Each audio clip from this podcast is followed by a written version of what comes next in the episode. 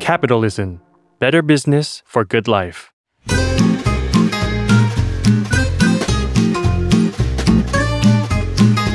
One Podcast กับย้อยณภสร ศิวิราช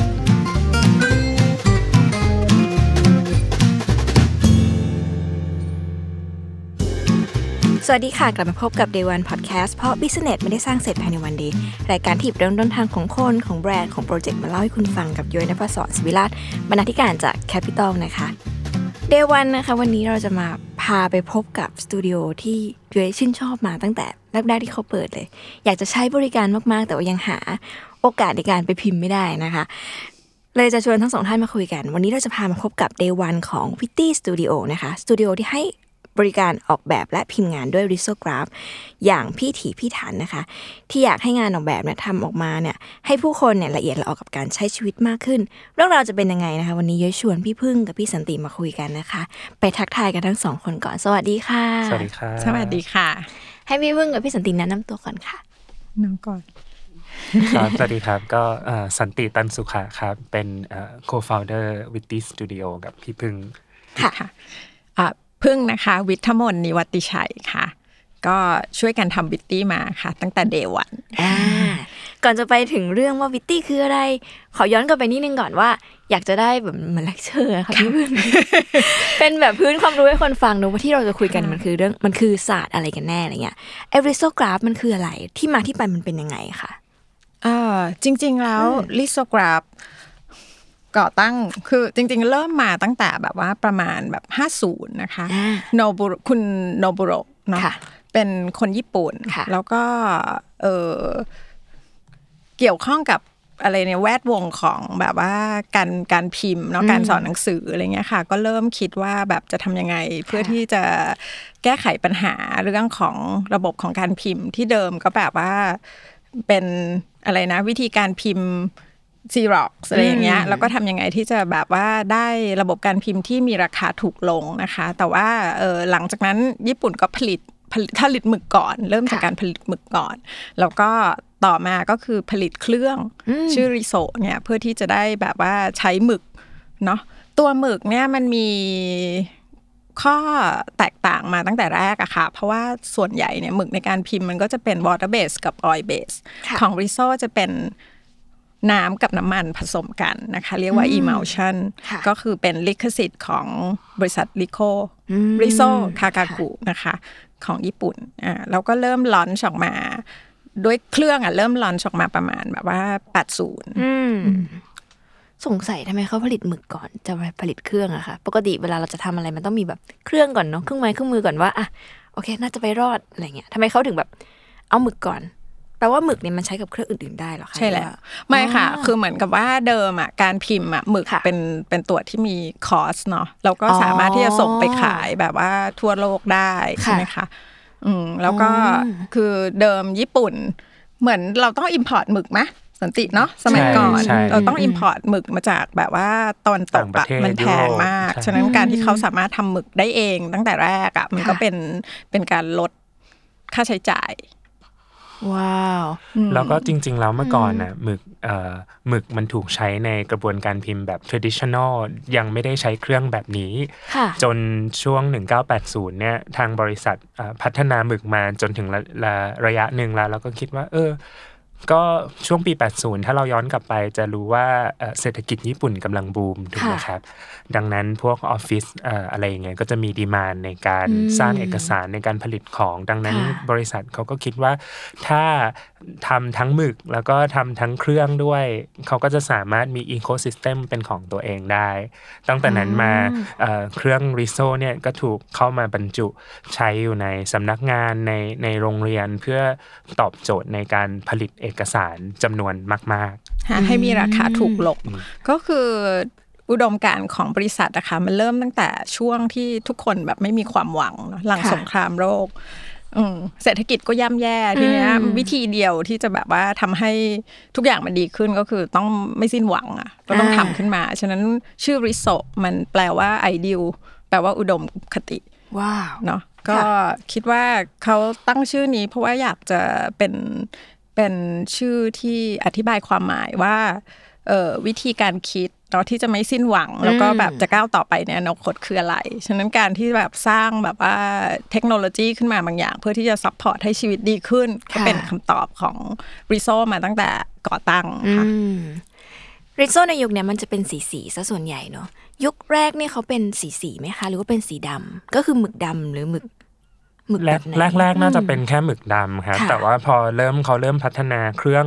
ตั้งแต่แปดสิบเนี่ยเหมือนเขาก็เริ่มมีสีสแตนดาร์ดที่เขาทำขึ้นมาเพื่อตอบโจทย์ความต้องการต่างๆเนี้ยจนจนถึงช่วงนึงเขามีสีสแตนดาร์ดอยู่ยี่สิบเอ็ดสีว้าวซึ่งอันเนี้ยเองจุดจุดนี้เองก็น่าจะเป็นจุดจุดเปลี่ยนที่ทำให้คนในวงการเอ่อครีเอทีฟต่างๆไม่ว่าจะเป็นเอ่อนักดนตรีหรือว่าเอ่อนักออกแบบคนนักวาดภาพประกอบอะไรเงี้ยเห็นศักยภาพของมันว่าจริงๆแล้วหมึกของมันก็มีเอ่อสีเบสิกอยู่ต้องเยอะแล้วแล้วทำไมเราจะต้องใช้เครื่องนี้เพื่อการพิมพ์เอกสารหรือว่าพิมพ์เอ่อเอ่อด็อกิวเมนต์ต่างๆอย่างเดียวทำไมไม่สามารถเอามันมาใช้ในเอ่อโอกาสอื่นๆบ้างอะไรเงี้ยครับก็เริ่มมีชาวครีเอทีฟเอาเอามันมาทำเอ่อโปสเตอร์เอามามันมาทำใบปลิวเอ่อเอามันมาทำหน้าปกซีดีปกเทปอะไรอย่างเงี้ยครับซึ่งมันตอบโจทย์ในการผลิตจำนวนน้อยอะไรอย่างงี้ด้วยใช่ไหมคะคือคอนเซปต์ของ Riso คือถูกและเร็วถูกและเร็วถูกเร็วและดีถูกเร็วและดีซึ่งก็พอสีมันเยอะใช่ไหมคะแล้วระบบวิธีการการผลิตของการพิมพ์เนี้ยโอ้โหตอบแบบว่าเหล่าอินดี้ในการที่จะแบบว่าทดลองเนื่องจากว่าวิธีการวิธีการพิมพ์อ่ะมันจะต้องมีการทดลองค่ะเพราะว่าตัวเครื่องเองไม่ได้ผลิตขึ้นมาเพื่อใช้ในการสร้าง creative work เนาะคืออ่าเพื่อผลิตเอกสารในออฟฟิศในโรงเรียนอะไรอย่างเงี้ยดังนั้นการที่เราจะแบบเหมือนเอาเครื่องมือเนี้ยมาใช้คนเอ่ออินดี้สมัยก่อนนะคะใช่ไหมคะเริ่มจากแบบเนี้ยที่จะตะกี้สันติพูดก็คือมันก็เริ่มจากกลุ่มคนอันเดอร์กราวด์อ่ะที่แบบว่าอยากจะลุกขึ้นมาทำแบบโปสเตอร์คอนเสิร์ตค่ะอ่ะคือหลักๆน่าจะมาจากนักดนตรีก่อนทำโปสเตอร์คอนเสิร์ตทำแบบว่าปกแบบว่าแผ่นเสียงปกซีดีอะไรอย่างเงี้ยค่ะเพราะมันมีแบบนั้นนะคะมันมันมีความต้องการของฝั่งครีเอทีฟที่เอามาใช้แบบนั้นอ่ะตัวบริษัทเองเขาปรับเปลี่ยนอะไรเพื่อตอบโจทย์กลุ่มนี้ไหมหรือว่าเขาก็ยังทำสียี่สิบเอ็ดสีของเขาต่อไปไม่ได้คือเหมือนกับได้โฟกัสกลุ่มนี้ด้วยไหมหรือว่าแล้วทำไมกลุ่มนี้มันถึงขยายเติบโตขึ้นแบบแบบไปทั่วโลกจริงๆถ้าเกิดว่าอ่านจากแบบพวกประวัติศาสตร์ของริโซที่มันเป็นประวัติศาสตร์สมัยใหม่มากๆเนี่ยความการใช้ครีเอทีฟวิธีคิดเนาะในการใช้เครื่องริโซมาพิมพ์อะไรเดียวสิ่งพิมพ์สร้างสรรค์ต่างๆค่ะไม่ได้เริ่มจากญี่ปุ่นอ่ะคือมันไปเริ่มจากแบบว่าตะวันตกอ่ะพวกยุโรปเอาไปใช้ก่อนแล้วก็แบบด้วยความที่ว่าเกิดมาแล้วเป็นนักทดลองเนาะอ่ะก็ไปใช้ในสตูดิโอปรินติ้งในแบบว่าแวดวงแบบว่าอันเดอร์กราวด์ต่างๆเสร็จแล้วก็ถึงจะถูกแบบว่าเหมือนเข้าไปเนาะส่งอธิบายกลับไปที่ญี่ปุ่นอีกทีว่าเนี่ยเครื่องยูอ่ะถูกเอาไปทำของแบบนี้มากแต่ว่าก็ด้วยความที่ว่าเขาเป็นผู้ผลิตนะคะแล้วเขาก็เป็นเจ้าของลิขสิทธิ์สีฉะนั้นไม่ว่าใครอยากได้สีอะไรอ่ะก็ต้องส่งไปต้องไปส่งไปผสมที่ที่ญี่ปุ่นอ่ะเขาก็จะเป็นเซ็นเตอร์ว้าวซึ่งซึ่งตอนตอนหลังๆเนี่ยก็เชื่อว่าทางทางบริษัทเองก็เริ่มเห็นว่าเฮ้ยจริงๆมันมีกลุ่มคนจำนวนหนึ่งจำนวนไม่น้อยเลยที่สนใจในการพิมพ์ริโซที่มันมีความครีเอทีฟมากกว่าการสร้างเอกสารธรรมดาอย่างเงี้ยครับทางบริษัทก็เริ่มเริ่มตอบโจทย์กลับกลุ่มคนเหล่านี้เช่นสามารถสั่งผสมสีพิเศษตามแพนโทนได้สมมุติว่าถ้าถ้าลูกค้าอยากผสมสีพิเศษก็สามารถส่งออเดอร์ไปที่บริษัทแล้วบริษัทเขาก็จะผสมสีกลับส่งกลับมาให้กลุ่มลูกค้าอะไรเงี้ยได้แต่ถามว่าในในในที่สุดแล้วลูกค้าส่วนใหญ่ของเครื่องชนิดนี้ก็ยังไม่ใช่กลุ่มคนครีเอทีฟก็ยังเป็นบริษัทออฟฟิศโรงเรียนเป็นเอ่อเป็นการผลิตเอกสารจำนวนมากๆอยู่ดีค่ะต่อให้โลกมันเปลี่ยนไปแค่ไหนคือยอดขายเครื่องหรือว่าการใช้เครื่องของเขาก็ไม่ตกเลยใช่ไหมคะหรือว่าเขามันมีแบบเขามีเขามีทั้งเอ่อที่เรียกว่า Digital Duplicator ที่เป็น Riso กับอันที่มันเป็นแบบ Digital Printer อะค่ะที่เป็นแบบ Seriousอ่าแบบแยกเป็นแบบสองส่วนเนาะของของแมชชีนก็คือไม่ได้ผลิตเฉพาะเครื่องริโซซึ่งเป็นโอลด์สกูลเทคโนโลยีอย่างเดียวอ่ะมีแบบว่าไฮเทค อ่าเป็นแบบว่าคนก็ยังใช้สิ่งนั้นกันอยู่ใช้อันนั้นก็น่าจะเยอะกว่าด้วยซ้ำค่ะอ๋อหมายถึงว่าบริษัทเองเขาก็ปรับตัวตามตามเทคโนโลยีตามตามความต้องการเขาไม่ได้ลุกจะทำสิ่งนี้แล้วก็เอาขายอันนี้ไปแปดสิบปีไม่ใช่อย่างนั้นเขาปรับตัวตลอดแต่ว่ามีแค่กลุ่มคนที่ใช้ยังเห็นศักยภาพของเครื่องนี้ก็ยังใช้มันอยู่ใช่ค่ะแต่ถามว่าเขาก็มีการพัฒนาตลอดเวลานะครับเขาก็ไม่ได้หยุดพัฒนาเช่น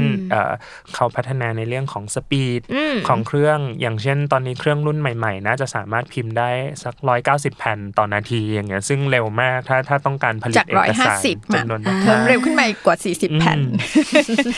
ใช่แล้วก็มีการพัฒนาอีกพัฒนาหมึกใช่ไหมครับ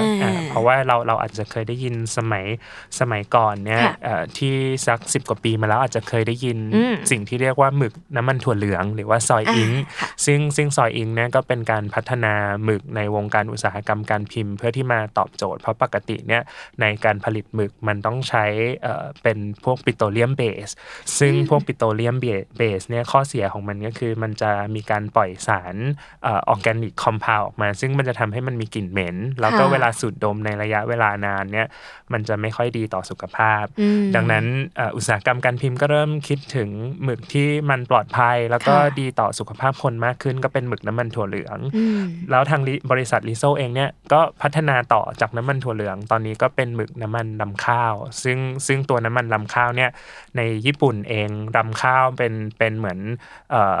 ของที่จะต้องถูกทิ้งจากอุตสาหกรรมการผลิตข้าวอยู่แล้วอ่าเขาก็คิดว่าเนี่ยการการผลิตเอ่อเอาเอาเอาของที่เป็นเวสต์มากลับคืนมาให้ใช้แล้วเกิดประโยชน์เนี่ยมันก็ดีต่อสิ่งแวดล้อมมากขึ้นอย่างเงี้ยครับคิดว่าข้างนอกอะค่ะไม่ได้เปลี่ยนอะไรมากเพราะว่าเครื่องก็ยังดูเหมือนหน้าตาเหมือนเครื่องซีร็อกเนาะคนเข้ามาก็แบบว่ามาขอถ่ายเอกสารประจำอะที่ที่ที่วิตตี้แต่ว่าเออคิดว่าเบื้องหลังของของทางแบบว่าเอนจิเนียร์ค่ะพยายามที่จะ develop ข้างในอยู่ตลอดอ่ะอยู่ตลอดเวลาแล้วก็พยายามจะทำให้มันกรีนขึ้นอ่ะก็คือมีมีเรื่องของสำนึกรักสิ่งแวดล้อมเนี่ยมาตลอดก็จริงๆแล้วมันเป็นจุดเริ่มต้นที่เรารู้สึกว่าเราเราซาบซึ้งเนาะในในอุดมการณ์ของของทางทางบริษัทที่เขาคิดขึ้นไม่ได้ไม่ได้แค่ตื่นเต้นกับระบบการพิมพ์อย่างเดียวเพราะว่าเราเป็นเหมือนแบบเป็นยังไงดีเป็น second user อ่ะคือเราไม่สามารถผลิตอะไรของเราเองได้เราจะต้องแบบซื้อเครื่องของเขาซื้อหมึกของเขาฉะนั้นพอเขามีอุดมการณ์บางอย่างอ่ะเราก็คิดว่าการซื้ออุดมการณ์เนี้ยมันก็น่าจะมีฟิวเจอร์ค่ะพูดถึงการใช้เขาเรียกไงการใช้สิ่งเนี้ยบ้างคือแล้วมันมีเทรนด์ที่เปลี่ยนไปไหมคะจากยุคแปดสิบ เก้าสิบที่คนแบบอ่ะทำสิ่งพิมพ์กันเล็กๆน้อยๆมันมีจุดหายไปไหมเพราะอยู่ดีๆมันก็มาบูมช่วงแบบ สี่ห้า ปีหลังนี่เองมันหายไปเพราะอะไรหรือว่ามันไม่ได้หายหรอกเพียงแค่เราไม่เห็นมันเท่านั้นเองเทรนด์การใช้ลิโซในในในกลุ่มคนที่เขาใช้อะค่ะจริงๆกระบวนการพิมพ์ริโซมันคล้ายๆกับกระบวนการพิมพ์ tradition อย่างเช่น lithograph นะคะคือแม่พิมพ์หินกับแม่พิมพ์ตะแกรงไหมก็คือ silk screen คือมันมีมันมีแบบ labor ของคนเขาไปเกี่ยวข้องกับวิธีการเตรียม artwork สำหรับการพิมพ์คือมันมีความเป็น craft อะค่อนข้างสูงเนาะทีเนี้ยพอหลังจากโลกมันถูกแบบ introduce ด้วยไฮเปอร์ดิจิตอลอ่ะคนก็น่าจะแห่ไปแบบตื่นเต้นกับสิ่งใหม่อยู่พอสมควรนะคะแล้วพอมันมันมันวนกลับอ่ะน้องยุ้ยมันคล้ายๆกับว่าโลกนี้มันก็ต้องมีไซเคิลของมันอ่ะหยุดคนก็เริ่มเบื่อพอเริ่มเบื่อก็อยากจะแบบกลับมาสนใจอะไรที่มันที่มันเบสเป็นแบบมืออ่ะเบสเป็นคราฟต์ซึ่งจริงๆแล้วการพิมพ์ด้วยริโซไม่ได้ไม่ได้แบบเป็นคนล้วนมันมีความเป็นแมชชีนแต่ว่าโปรเซสของมันมีความมีความเป็นคราฟค่อนข้างสูงนะคะก็เลยคิดว่าอันเนี้ยมันน่าจะทำให้เป็นกระแสที่ที่คนกลับมาสนใจนะคะโดยเฉพาะคนรุ่นใหม่ๆซึ่งอาจจะไม่ได้คุ้นเคยกับระบบการพิมพ์แบบเดิมที่ต้องแบบว่าพิมพ์ด้วยมือเอาพิมพ์ด้วยมืออ่าใช่ฉะนั้นพอพอได้ทดลองทำอะไรแบบนี้ก็ตื่นเต้นจริงค่ะก็ผมผมว่ามันเป็นมันเป็นช่วงจังหวะด้วยครับถ้าถ้าเราเคยเคยได้ยินกันในช่วงเอ่อสิบกว่าปีที่ผ่านมาว่าอุตสาหกรรมสิ่งพิมพ์ก็ทุกอย่างก็ตกลงอยู่ในช่วงขาลงเอ่อแล้วก็การการพิมพ์หนึ่งพอมันอยู่ในช่วงขาลงปุ๊บการพิมพ์อะไรที่เป็นจำนวนมากๆก็ก็อาจจะไม่ไม่เหมาะอีกอีกอีกต่อไปริโซก็เข้ามาช่วยตอบโจทย์ตรงนี้แล้วก็การพิมพ์อะไรที่เอ่อ ไม่มีความพิเศษก็อาจจะไม่ตอบโจทย์อีกต่อไปเช่นกันลิโซก็เลยมาตอบโจทย์ว่าหน้าตาของงานที่ถูกพิมพ์ออกมาโดยกระบวนการพิมพ์ลิโซเนี่ยมันมีความพิเศษด้วยด้วยสีสันที่มันมีเฉดพิเศษที่กระบวนการพิมพ์ดิจิตอลแบบอื่นๆอาจจะทำไม่ได้แล้วก็มันสามารถผลิตงานในจำนวนที่น้อยได้โดยที่ไม่ต้องลงทุนเยอะอย่างเงี้ยครับมันก็เลยตอบโจทย์กับเทรนด์ที่เกิดขึ้นมาด้วยว่าสิ่งพิมพ์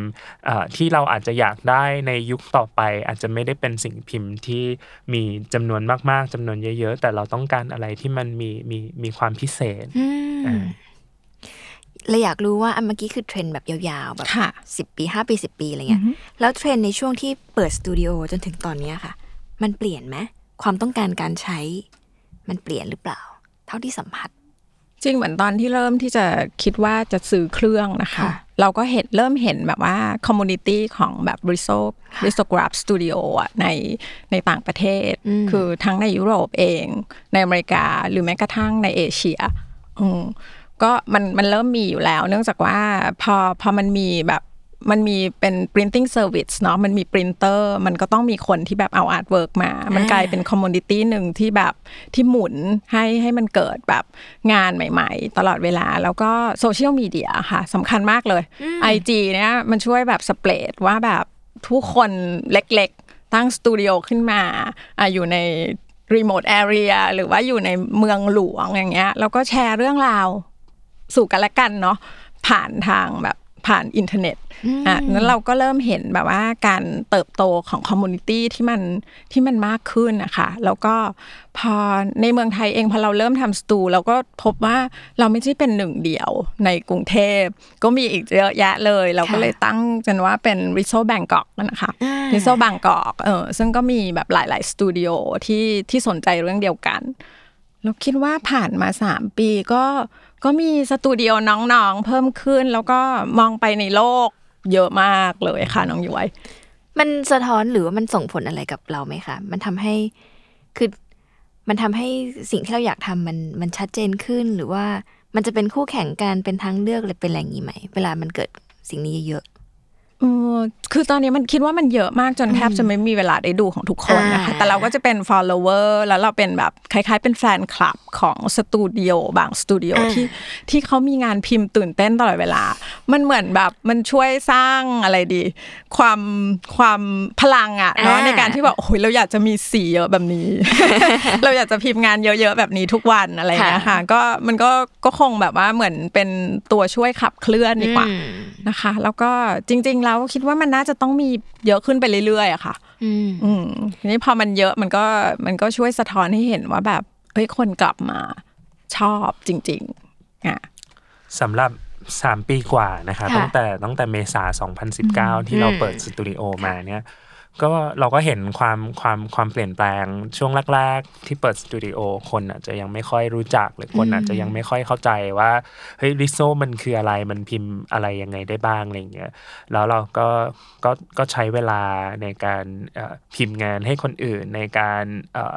ทำเวิร์กช็อปด้วยเพื่อที่จะทำให้คนทั่วไปที่สนใจเข้าใจว่ากระบวนการพิมพ์นี้มันสามารถเอาไปต่อยอดอะไรยังไงได้บ้างก็เริ่มมีคนที่เข้ามาเอ่อทำเวิร์กช็อปกับ Witty Studio แล้วก็พอพอเขาเริ่มเข้าใจเขาเริ่มทำเป็นแล้วเขาก็กลับมาเป็นลูกค้ากลับมาพิมพ์พิมพ์งานกับเรามันก็ทำให้เหมือนเอ่อกลุ่มกลุ่มคนที่เอ่อสนใจในเรื่องนี้ค่อยๆค่อยๆโตไปพร้อมๆกับเราอย่างเงี้ยครับเหมือนมัน educate กันแล้วกันเนาะเพราะบางทีการที่เขาทำเป็นก็ทำให้เขาเข้าใจในสิ่งนั้นมากขึ้นหรือ appreciate กับมันมากขึ้นทีนี้สงสัยอ่ะกลับเข้ามาเรื่องสู่การสร้าง Witty แหละค่ะอยากจะทราบคือทั้งสองท่านน่ะก็อยู่ในแวดวงงานดีไซน์มามากมายแล้วมาหลงไหลเจ้าริโซนี่ได้ยังไงเพราะว่าแบบจริงๆมันน่าจะมีหลายแขนงมากมายเต็มไปหมดความจุดเริ่มต้นของการหลงไหลสิ่งนี้ทั้งสองท่านเป็นยังไงเหมือนกันไหมโหอันนี้เป็นเหมือนแบบ ชีวิตอยู่กับห้องพิมพ์มาตั้งแต่ตั้งแต่เรียนปริญญาตรีก็เรียนภาพพิมพ์นะคะแล้วก็หลังจากนั้นก็ได้ทุนรัฐบาลไปเรียนภาพพิมพ์อีกที่อเมริกาแล้วก็อยู่ในเขาเรียกว่า print making studio ค่ะแต่ว่าเดิมอ่ะเริ่มจากการเป็น etcher คือทำภาพพิมพ์โลหะคือวาดภาพผ่าน เพลทที่เป็นทองแดงนะคะแล้วก็มีกระบวนการแบบว่าในเรื่องของการพิมพ์แบบดั้งเดิมอ่าแล้วก็ยังไงดีเหมือนชีวิตอยู่กับห้องพิมพ์เนาะมามาตลอดชีวิตนะคะพอมาย้ายมาทำงานที่คอมดีก็ก็มีอาจารย์ผู้ใหญ่ช่วยสนับสนุนว่าแบบเออทำไมไม่มาอินโทรดิวซ์ว่าวิธีการเรียนภาพพิมพ์ให้กับเด็กรุ่นใหม่ซึ่งแบบเติบโตมากับโลกดิจิตอลเนาะเขาให้เขาได้หัดแบบทดลองทำงานในระบบวิธีพิมพ์แบบดั้งเดิมเพื่อที่จะเข้าใจแล้วก็เชื่อมโยงอะระบบระบบเก่าและใหม่อะค่ะแล้วก็มีอยู่ช่วงหนึ่งไปทำงานที่ออสเตรเลียแล้วก็ไปร้านคิโนะนะคะ แล้วก็มีแบบเขาจะมีเซกชันที่เป็นซีนนะคะแล้วมันก็จะมีคนที่แบบทำซีนแล้วก็ด้วยวิธีการพิมพ์ที่แบบเห็นสีมาแต่ไกลจากเชลอ่ะมันก็ตื่นเต้นมากก็แบบว่าวิ่งเข้าไปดูว่ามันคืออะไรอ่ะแล้วก็อ่า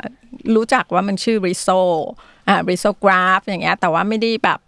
ไม่ได้รู้เรื่องเลยว่าระบบวิธีการหรือว่าเครื่องเป็นยังไงก็พอหลังจากนั้นก็ค่อยๆค่อยๆศึกษามาเองเนาะแต่ว่ามันก็จะไม่มี experience เกี่ยวกับการใช้อ่ะค่ะเสร็จแล้วก็มาคุยกับสันติเนาะสันติเล่าต่อเราจริงๆรู้จักกันตอนตอนที่ทำงานครับทั้งคู่เป็นอาจารย์พิเศษที่หลักสูตรคอมดีที่ที่จุฬาแล้วก็ส่วนส่วนตัวผมเองเนี่ยก็แบ็คกราวด์เป็น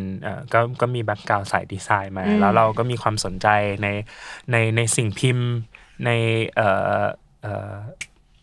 กระบวนการพิมพ์ที่ที่มันหน้าตาดูน่าสนใจมีสีสันอะไรเงี้ยครับอ่าก็ก็เลยชวนกันคุยแล้วก็มีอยู่มีมีอยู่วันหนึ่งก็บอกเออไปดูไปดูไปดูเครื่องกันที่เอ่อที่โชว์รูมของบริษัท Riso เพราะก็อยากอยากสนสนใจจนถึงขนาดที่คิดว่าเออถ้าเราถ้าเราจะมีเครื่องหรือว่าจะจะซื้อเครื่องเนี่ยเอ่อมันจะต้องเตรียมตัวยังไงบ้างก็ก็วันนั้นก็ชวนกันไปดูก็น่าจะสักประมาณ สามถึงสี่ ปีก่อนก่อนที่จะเริ่มสตูดิโอเลยครับอ่าแต่ว่าพอพอไปดูเสร็จแล้วก็ก็เหมือนก็พักไว้ก่อนยังไม่ได้ยังไม่ได้คิดจะทำอะไรกับเอ่อกับกับโปรเจกต์นี้หรือว่ายังไม่ได้คิดว่าจะจะตั้งเป็นสตูดิโอหรือจะซื้อเครื่องมาเพราะว่าเอ่อด้วยด้วยความที่ว่าเราเราสองคนก็มีมีมีงานประจำหรือว่ามีงานที่เป็นสอนหนังสือหรืองานอื่นๆอยู่แล้วอะไรเงี้ยเวลาอะไรก็อาจจะยังไม่ยังยังไม่ลงตัวเท่าไหร่จนจนมาถึงสองพันสิบเก้าที่เอ่อมาได้ได้พื้นที่สตูดิโอพอดีก็เลยคิดว่าอ่ะโอเคเอาละเราก็น่าจะเริ่มเอ่อน่าจะเริ่มเอ่อมีพื้นที่ได้ก่อนก่อนที่จะซื้อเครื่องมาเงี้ยครับอืมคือของพี่สันติก็อยู่ในฟิลภาพพิมพ์มาด้วยเหมือนกันปะคะหรือว่าเป็นอีกแขนงอ่าของของผมจริงๆแล้วเอ่อถ้าถ้าย้อนกลับไปเอ่อตั้งแต่เรียนสมัยปริญญาตรีจริงๆเราไม่ได้เรียนจบด้านดีไซน์มาจะเป็นกึ่งๆคือจริงๆตอนปริญญาตรีเรียนจบคอมพิวเตอร์เอนจิเนียริงนะครับแล้วก็เอ่อมีมีได้เรียนไมเนอร์ในสาขาอาร์คิเทคเจอร์ก็คือมีมีความสนใจในเรื่องดีไซน์จนจนมาทำงานอยู่ในบริษัทสถาปนิกอยู่ช่วงนึงแล้วก็ไปเรียนต่อแต่พอไปเรียนต่อแล้วเนี่ยก็เบนไปทางดีไซน์โดยตรงเลยแต่ว่าไม่ได้ไม่ได้เรียนด้านด้านภาพพิมพ์มาก่อนคือกราฟิกดีไซน์หรืองานดีไซน์ที่ทำส่วนใหญ่จะเป็นจะเป็นงานอดิเรกตั้งแต่ตั้งแต่สมัยมัธยมอย่างเงี้ยครับใช่แล้วก็จนจนได้มาได้ได้มาเจอกันมาสอนหนังสือด้วยกันแล้วก็คุยกันเรื่องนี้พอดีใช่ชอบชวนกันไปแบบร้านหนังสืออะไรแล้วก็แบบ identify อุ๊ยนี่เขาพิมพ์ยังไงอะไรเงี้ยก็เป็นเหมือนแบบบทสนทนาค่ะมันก็เลยไหลๆๆมาจนแบบแล้วก็วันที่ไปดูไปดูเครื่องอ่ะน้องย้อยมันเหมือนเวลาเราไปแผนกเครื่องเขียนนะคะแล้วเราไปเจอแบบว่าสีรุ่นใหม่ออกมาคือมันตื่นเต้นเบอร์นั้นคือแบบอยากได้เหลือเกินแต่คราวนี้มันไม่ใช่แบบว่าสิบ ยี่สิบบาทมันเป็นอะไรที่จะต้องแบบต้องต้องมีคอมมิตเมนต์แบบมากๆว่าเราจะต้องทำจริงจังแล้วก็ด้วยความที่ว่าอย่างตัวเองเนี่ยมันมันอยู่ในช่วงที่เรียกว่าตัดสินใจแล้วว่าจะไม่ได้เป็น full time คือชีวิตจะเทคแบบเป็นเป็นฟรีแลนซ์ก็เลยการที่จะจะได้รับอะไรนะซัพพอร์ตเรื่องงานวิจัยอะไรเงี้ยมันก็จะไม่มีเพราะเราเป็นพาร์ทไทม์ฉะนั้นการที่เราอยากจะเรียนรู้เรื่องอะไรอ่ะมันต้องเป็นเซลล์อินเวสเมนต์มันต้องเป็นการลงทุนเองก็เลยต้องเหมือนเนาะนั่งคุยกันว่าแบบว่าเฮ้ยการจะแบบโอนแมชชีนเนี่ยไม่ใช่แค่แมชชีนนะคือจริงๆไปซื้อเลยก็อาจจะได้แบบว่าแชร์กันมันต้องมีที่อ่ะ น้องหยวยแล้วแบบว่าโหไปที่บ้านก็ต้องมาบ้านพี่อย่างเงี้ยมันวุ่นวายไปหมดคือแบบว่าต้องหาที่ละหลักค่ะก็จริงๆแล้วเหมือนมันมันเหมือนเนาะเหตุจะเกิดมันก็เกิดคือความอยากได้ติดมาแล้วก็วันนึงก็มีคุณใดอะค่ะเจ้าของริคิวอะเขาก็ก็ทักมาว่าเนี่ยเขาจะต้องย้ายเนาะย้ายสเปซแล้วก็ไปดูบ้านไว้หลังนึงอยากจะชวนอยู่มาอยู่ด้วยนะอยากจะทำอะไรไหมก็แบบว่าตอบรับไปดูเข้าไปในซอยสามสิบสองปุ๊บเห็นบ้านเลขที่สิบปุ๊บก็คือแบบซื้อเครื่องเลยเถอะชอบซื้อเครื่องเลยเถอะอยากมีโมเมนต์แบบนั้นบ้างมันเป็นโมเมนต์จริงๆโมเมนต์ที่อยากได้มากใช่มั้ยเสร็จแล้วก็แบบไปเจอบ้านคือเข้าไปในบ้านแล้วรู้สึกว่าแบบโหใช่แล้วอ่ะมันเป็นบ้านที่อยากอยู่มากอบอุ่นค่ะแล้วก็ก็เป็นเป็นอีกโมเมนต์คือใดบอกว่าแต่บ้านเนี้ยฉันจะอยู่คนเดียวไหวไหมไม่ไหวค่ะเพราะว่าตังค์ไม่ได้เยอะขนาดนั้นก็จะจับให้อยู่กับแบบว่าสถาปนิกคู่นะอ่าน้องฝนกับทากะเนาะ Bangkok Tokyo Architecture เสร็จแล้วก็เหมือนแบบเหมือนเหมือนเขาช่วยซัพพอร์ตเราเพราะว่าแบบ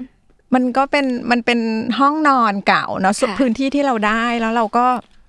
เหมือนเราไม่อยากจะลงทุนเยอะมากอ่ะเบื้องต้นนะคะเพราะว่าแค่แมชชีนมันก็เยอะพอสมควรก็น้องฝนกระทากะเนี่ยแหละช่วยช่วยเนรมิตให้ให้การรีโนเวทมันเป็นเป็นอะไรที่ไม่ได้แบบหนักหนาอ่าทำให้เรามีสตูเล็กๆซึ่งเทิร์นจากห้องนอนเก่าเจ้าของบ้านนะคะมาเป็นมันเป็นสตูดิโอริโซทุกวันนี้ค่ะก่อนจะไปถึงเรื่องนี้ขอย้อนกลับมานิดนึงพี่เพิ่งพูดไว้แล้วอยากจะขยี้ต่อ คนคือมันไอความรู้สึกหลงไหลกับภาพพิมพ์จนอยู่กับมันได้มาแบบนานๆขนาดนี้มันมันเป็นยังไงคือแบบพี่เพิ่งชอบอะไรในภาพพิมพ์ชอบชอบความคอมเพล็กซ์ของของการพิมพ์ภาพชอบความชอบความซับซ้อนของมันคือสามารถอยู่ความรู้สึกที่อธิบายได้ไหมว่าแบบมันอาจจะตั้งแต่ไหนตั้งแต่เห็นภาพนี้เลยแบบเลยเลือกเรียนนี้หรือว่าแบบมันคือความรู้สึกไหนเราถึงอยู่กับโอ้ยแรกๆเราอยากเป็นอินทีเรียตอนแบบว่าสมัยมห้ามหกนะคะแต่ว่าด้วยบ้านอยู่เชียงใหม่ตอนนั้นก็แบบว่าถ้าจะไม่ต้องเอนทรานซ์ก็คือสอบโควต้าแล้วก็สอบโควต้าได้ก็ต้องเลือกคณะวิจิตรศิลป์เชียงใหม่นะคะแล้วมันก็มีแบบจิตรกรรมประติมากรรมภาพพิมพ์ก็มีความรู้สึกว่าเราชอบดีไซน์อ่ะเราเราเห็นแบบเหมือนกับว่าเบนเข็มไปทางอะไรที่แบบที่เป็นลักษณะของงานออกแบบมากกว่าที่จะมาเป็นแบบ expression อะไรอย่างเงี้ยก็เลยเลือกภาพพิมพ์แล้วก็ตอนอาจารย์สมัยก่อนก็เท่มากค่ะแบบว่าเอ่ออาจารย์ในในสาขาเนี้ยค่ะก็ทำให้เรารู้สึกว่าเราแบบว่าถูกอะไรดีหล่อหลอมอ่ะทำให้เรามีมีกำลังใจแล้วก็มี role model ที่ดีนะคะมาตลอดก็เลยชอบอีกอย่างนึงก็คือว่าพอคนที่เรียนภาพพิมพ์จะรู้ว่าเราไม่ได้ทำงานคนเดียวมันจะเป็นลักษณะของการทำงานที่ต้องใช้พื้นที่แล้วก็อุปกรณ์ร่วมกันกับคนอื่นมันไม่เหงาค่ะอ่าไม่ไม่เหมือนเพนเตอร์เนาะที่เขาต้องอยู่ในซอกของเขาอะไรเงี้ยมันก็มีการปฏิสัมพันธ์กันตลอดเวลาแล้วก็เป็นคนชอบ make friends อ่ะเป็นคนแบบมีเพื่อนเยอะอะไรอย่างเงี้ยค่ะฉะนั้นการทำงานในในสตูดิโอภาพพิมพ์ก็สนุกแล้วก็มันเหมือนกับชีวิตมันไดเรกไปอะเนาะพอหลังจากเรียนจบก็อ่ะได้ไปเรียนต่ออีกไปเรียนต่ออีกก็ก็เพอร์ซูตอนนั้นคือหลังจากจบก็หัน for แบบเหมือน grant หรือว่าพวก scholarship อะไรเงี้ยค่ะแล้วก็ได้อย่างต่อเนื่องมาตลอดมันก็เป็นช่วงเวลาที่ทำให้เราได้ไปไปสำรวจสำรวจสตูดิโอภาพพิมพ์ที่อื่นเนาะต่างประเทศแล้วก็ได้ทำงานกับศิลปินต่างๆแล้วมันก็เรียนรู้อะค่ะแล้วเราก็ไม่ได้แค่ว่าทำงานเฉพาะส่วนของเราแต่ว่ามันเป็นการแชร์แบบปัญหาอ่ะว่าเราเจออะไรเราแบบว่าแก้ปัญหามันได้หรือเปล่าแล้วมันก็มีส่วนหนึ่งที่ดีก็คือว่ามันจะไม่ได้นึกถึงแล้วว่าอยู่มาจากชาติไหนอ่ามันก็กลายเป็นมันกลายเป็นคอมมูนิตี้ที่ทุกคนต่างมี expertise มาต่างคนต่างมีประสบการณ์มาก็อันนี้น่าจะเป็นสิ่งที่ทำให้เราชอบอีกอย่างนึงคือมันยากมันมีความแบบซับซ้อนอืมแต่พออยู่กับมันนานๆนะคะน้องยุ้ยชีวิตมันก็เลยแบบมันมีการวางแผนเองโดยไม่ต้องวางอ่ะว้าวอ่ะเพราะเดิมสมมติว่าทำเอชชิ่งเนี่ยเรานับเวลาเป็นวินาที สมมติว่าเราอยากได้น้ำหนักประมาณแบบว่าเทาอ่อน wow. เราอาจจะต้องแช่ลงไปในเคมีแบบประมาณสองวินาทีสามวินาทีแล้วเราก็แบบถ้าทำสองเพลทพร้อมกันอันนี้สองวิอันนี้ห้าวิคนละสีเลยคือจะเป็นคนที่สามารถทำของแบบนี้ได้ว้าวคือมีแบบ planning อยู่แล้วก็จดแล้วก็มันมันพอมันมันถูกแบบยังไงดีอะถูกเทรนให้ให้วิธีการทำงานเป็นแบบนี้วันหนึ่งมันก็กลายเป็น obsession เนาะ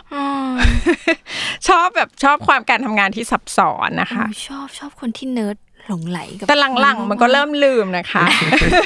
แต่ก็เลยต้องยังต้องคีปจดนะคะเป็นคนจดตลอดเวลาเลยสงสัยว่าคนที่อยู่กับ traditional การพิมพ์วันหนึ่งมาเจอ Riso ที่มันแบบโอ้สวยสะดุดพูดปาดเร็วมากๆเนี่ยมันมีความกลัวหรือกังวลไหมเหมือนสมมุติว่าอย่างฝั่งนักเขียนก็จะแบบ traditional เขียนเนาะวันนึงมาเจอ podcast ก็แบบจะมา disrupt ใช่ไหมอันนี้เหมือนกันไหมคือแบบเราอยู่แบบ traditional print แบบภาพพิมพ์มาแล้วก็วันนึงมาเจอสิ่งนี้มันเออมันมันมีความแบบกังวลหรือกลัวไหมหรือหรือไม่เราก็กระโจนเป็นทางเลือกหนึ่งอืมคือคิดว่ามันมาตอนช่วงที่แบบว่ากำลังดีเนาะเพราะว่าจริงๆก็ไม่ได้ไม่ได้เหมือนกับว่าเอ่ออยู่ในช่วงที่แบบว่าโอสกูมาจนแบบว่าคือช่วงเวลาที่ตัวเองเรียนหรือจบเนี่ยมันก็เป็นช่วงที่แบบว่ามันก็มีแบบว่าดิจิทัลอาร์ตใช่ไหมช่วงนั้นเพื่อนทุกคนก็เรียนแบบเว็บดีไซน์เรียนดิจิทัลอาร์ตไม่มีใครจะมาอยู่ห้องพิมพ์แล้วล่ะมันก็ทำได้ทั้งสองแบบอยู่ในระดับหนึ่งนะคะแต่ว่าเออพอกลับมาทำริโซ่เนี่ยมันเหมือนได้เอาชีวิตของในห้องพิมพ์กลับมาแต่ในช่วงเวลาที่เหมาะสมเพราะว่าช่วงอะไรนะงานบางอย่างที่มันมีเลเบอร์อ่ะคือเวลาก็ไม่อำนวยไลฟ์สไตล์ก็ไม่อำนวยอายุก็ไม่อำนวยมันมีช็อตคัทมากขึ้นกลายเป็นเรื่องดีอ่ะค่ะสำหรับพี่นะดีเคลียร์ละทีนี้เราเข้าสู่วิตตี้ตอนที่มาจับมือร่วมกันซึ่งมันเป็นองค์ประกอบที่ดีมากเลยคนนึงแบบเนิร์ดเครื่องเจ้าเจ้าเครื่องอีกคนนึงเนิร์ดกับการทำแล้วมันแบบเป็นส่วนผสมที่ดีตอนที่เราเริ่มเปิดปากคุยกันเรื่องนี้ครั้งแรกมันมันแบบว่าแบบจะชวนกันทำสิ่งนี้ตอนนั้นมีโจทย์อะไรเราจะทำสตูแบบไหนหรือมีโจทย์กว้างๆจริงๆเราตอนแรกไม่ได้ไม่ได้คิดด้วยซ้ำว่ามันจะต้องออกมาเป็นหน้าตาของสตูดิโอหรืออะไรยังไงคือคือตอนแรกเลยเราโอเคเราสนใจวิธีการพิมพ์แบบ Risoแล้วถ้าเราไม่มีเครื่องเราจะไม่รู้เลยเพราะว่าทุกอย่างทุกอย่างที่ที่เคยรู้มาคือผ่านจากการอ่านการการดูวิดีโออย่างเงี้ยครับถ้าไม่ได้มีเครื่องไม่ได้ลงมือทำเราเราจะไม่รู้เริ่มแรกเลยก็ได้พื้นที่ก่อนพอได้พื้นที่มาปุ๊บอ่ะซื้อเครื่องแล้วพอซื้อเครื่องเสร็จแล้วก็ต้องก็ต้องคิดในลำดับต่อไปว่าเมื่อมีเครื่องแล้วมันจะเป็นยังไงด้วยความที่ว่าพอพอเราคุยกันปุ๊บเราก็ว่าโอเคถ้ามีเครื่องแล้วเครื่องไม่ได้ถูกใช้ไม่ได้ ก็คือเอ่อด้วยความที่มันเป็นแมชชีนนะครับมันต้องการการ maintenance เหมือนกับรถหรือกับเหมือนกับแมชชีนเอ่ออื่นๆซึ่งถ้าถ้าเราซื้อเครื่องมาแล้วเราได้รันเครื่องตลอดเวลาหรือเราได้มีการใช้งานมีการพิมพ์มันก็จะทำงานของเขาไปได้แต่ถ้าเอาซื้อมาแล้วทิ้งไว้เฉยๆเดือนนึงพิมพ์สักครั้งนึงสองเดือนพิมพ์ครั้งนึงอย่างเงี้ยก็คิดว่าไม่เวิร์กแน่ๆเราเราเราก็เลยเอ่อค่อยๆค่อยๆคุยกันแล้วก็เอ่อโมเดลหรือว่าวิธีการเอ่อ run studio มันก็มันก็มาเองจากจากข้อจำกัดของการที่เราทั้งสองคนอยากจะมีเครื่องแล้วก็มีพื้นที่ในการทดลองในการเรียนรู้เอ่อการการพิมพ์แบบ Riso Graph แล้วโมเดลอื่นๆมันก็มันก็ตามมาเองอ่ะข้อแรกจะทำยังไงจะทำยังไงให้เราได้เอ่อใช้เครื่องอยู่สม่ำเสมอ นั่นก็หมายความว่าก็ต้องมีการพิมพ์ สม่ำเสมออ่ะเราจะทำยังไงให้เราได้มีการพิมพ์สม่ำเสมอนอกจาก นอกจากงานที่เราสองคนอยากจะทดลองทำเองนั่นก็หมายความว่าเราก็อาจจะต้องพิมพ์งานให้ให้คนอื่นใช่ไหมครับอ่าอันนี้ก็เป็นก็เป็นคือตอนแรกเหมือนแบบก็ไอเดียเนาะคือเหมือนแบบว่าพื้นที่นี้และเครื่องนี้จะเป็นแบบพื้นที่เล่นอ่ะแล้วก็เป็นอีกอีกอันหนึ่งก็คือเป็นพื้นที่ในการแสวงหาความรู้ใหม่อะค่ะเพราะว่าพอเราสองคนยังมีครึ่งเวลาที่เป็นสอนหนังสืออะเราอยู่ในช่วงที่สอนหนังสือมานานพอสมควรแล้วก็เริ่มแบบมีคอนเซปต์ใหม่ของการสอนหนังสือว่ามันไม่ใช่ เราอ่านมาอ่าหรือใช้ประสบการณ์ในช่วงเวลาในอดีตที่เราเรียนมาแล้วก็ส่งต่อความรู้แต่ว่ามันมันมีเรื่องของแบบไดอะล็อกอะระหว่างคนใหม่เรื่อยๆใช่ไหมคะนิสิตมันก็มีมีเด็กใหม่มาเรื่อยๆแล้วแบบทำยังไงที่ความรู้มันจะแบบตามทันอ่าฉะนั้นเราก็ต้องแบบเราก็ต้องอัปเดตอะเครื่องเนี้ยตอนแรกก็แบบอ่ะถ้าเราถ้าเราintroduce ตัวเราให้รู้จักเครื่องเราก็สามารถที่จะสอนนิสิตได้อย่างมั่นใจเนาะมันจะเป็นอย่างนั้นก่อนทีเนี้ยพอ limitation ที่สันติพูดมันก็เลยต้องมี service อืมเพราะว่าสองคนกว่าจะทำ artwork มาพิมพ์ก็ไม่ไม่ทันค่ะน้องย้อยมันก็เลยต้องแบบว่าชวนคนอื่นมาพิมพ์เพื่อให้มันเกิดแบบมันเกิดการหมุนเวียนของการใช้เครื่องแล้วก็พอพอเหมือนซื้อสีอะค่ะน้องเหมือนเรามีสีไม้สิบสองสีแล้วก็อยากจะมียี่สิบสีการซื้อสีใหม่เป็นเรื่องที่แบบหนักหนามากเพราะราคาแพง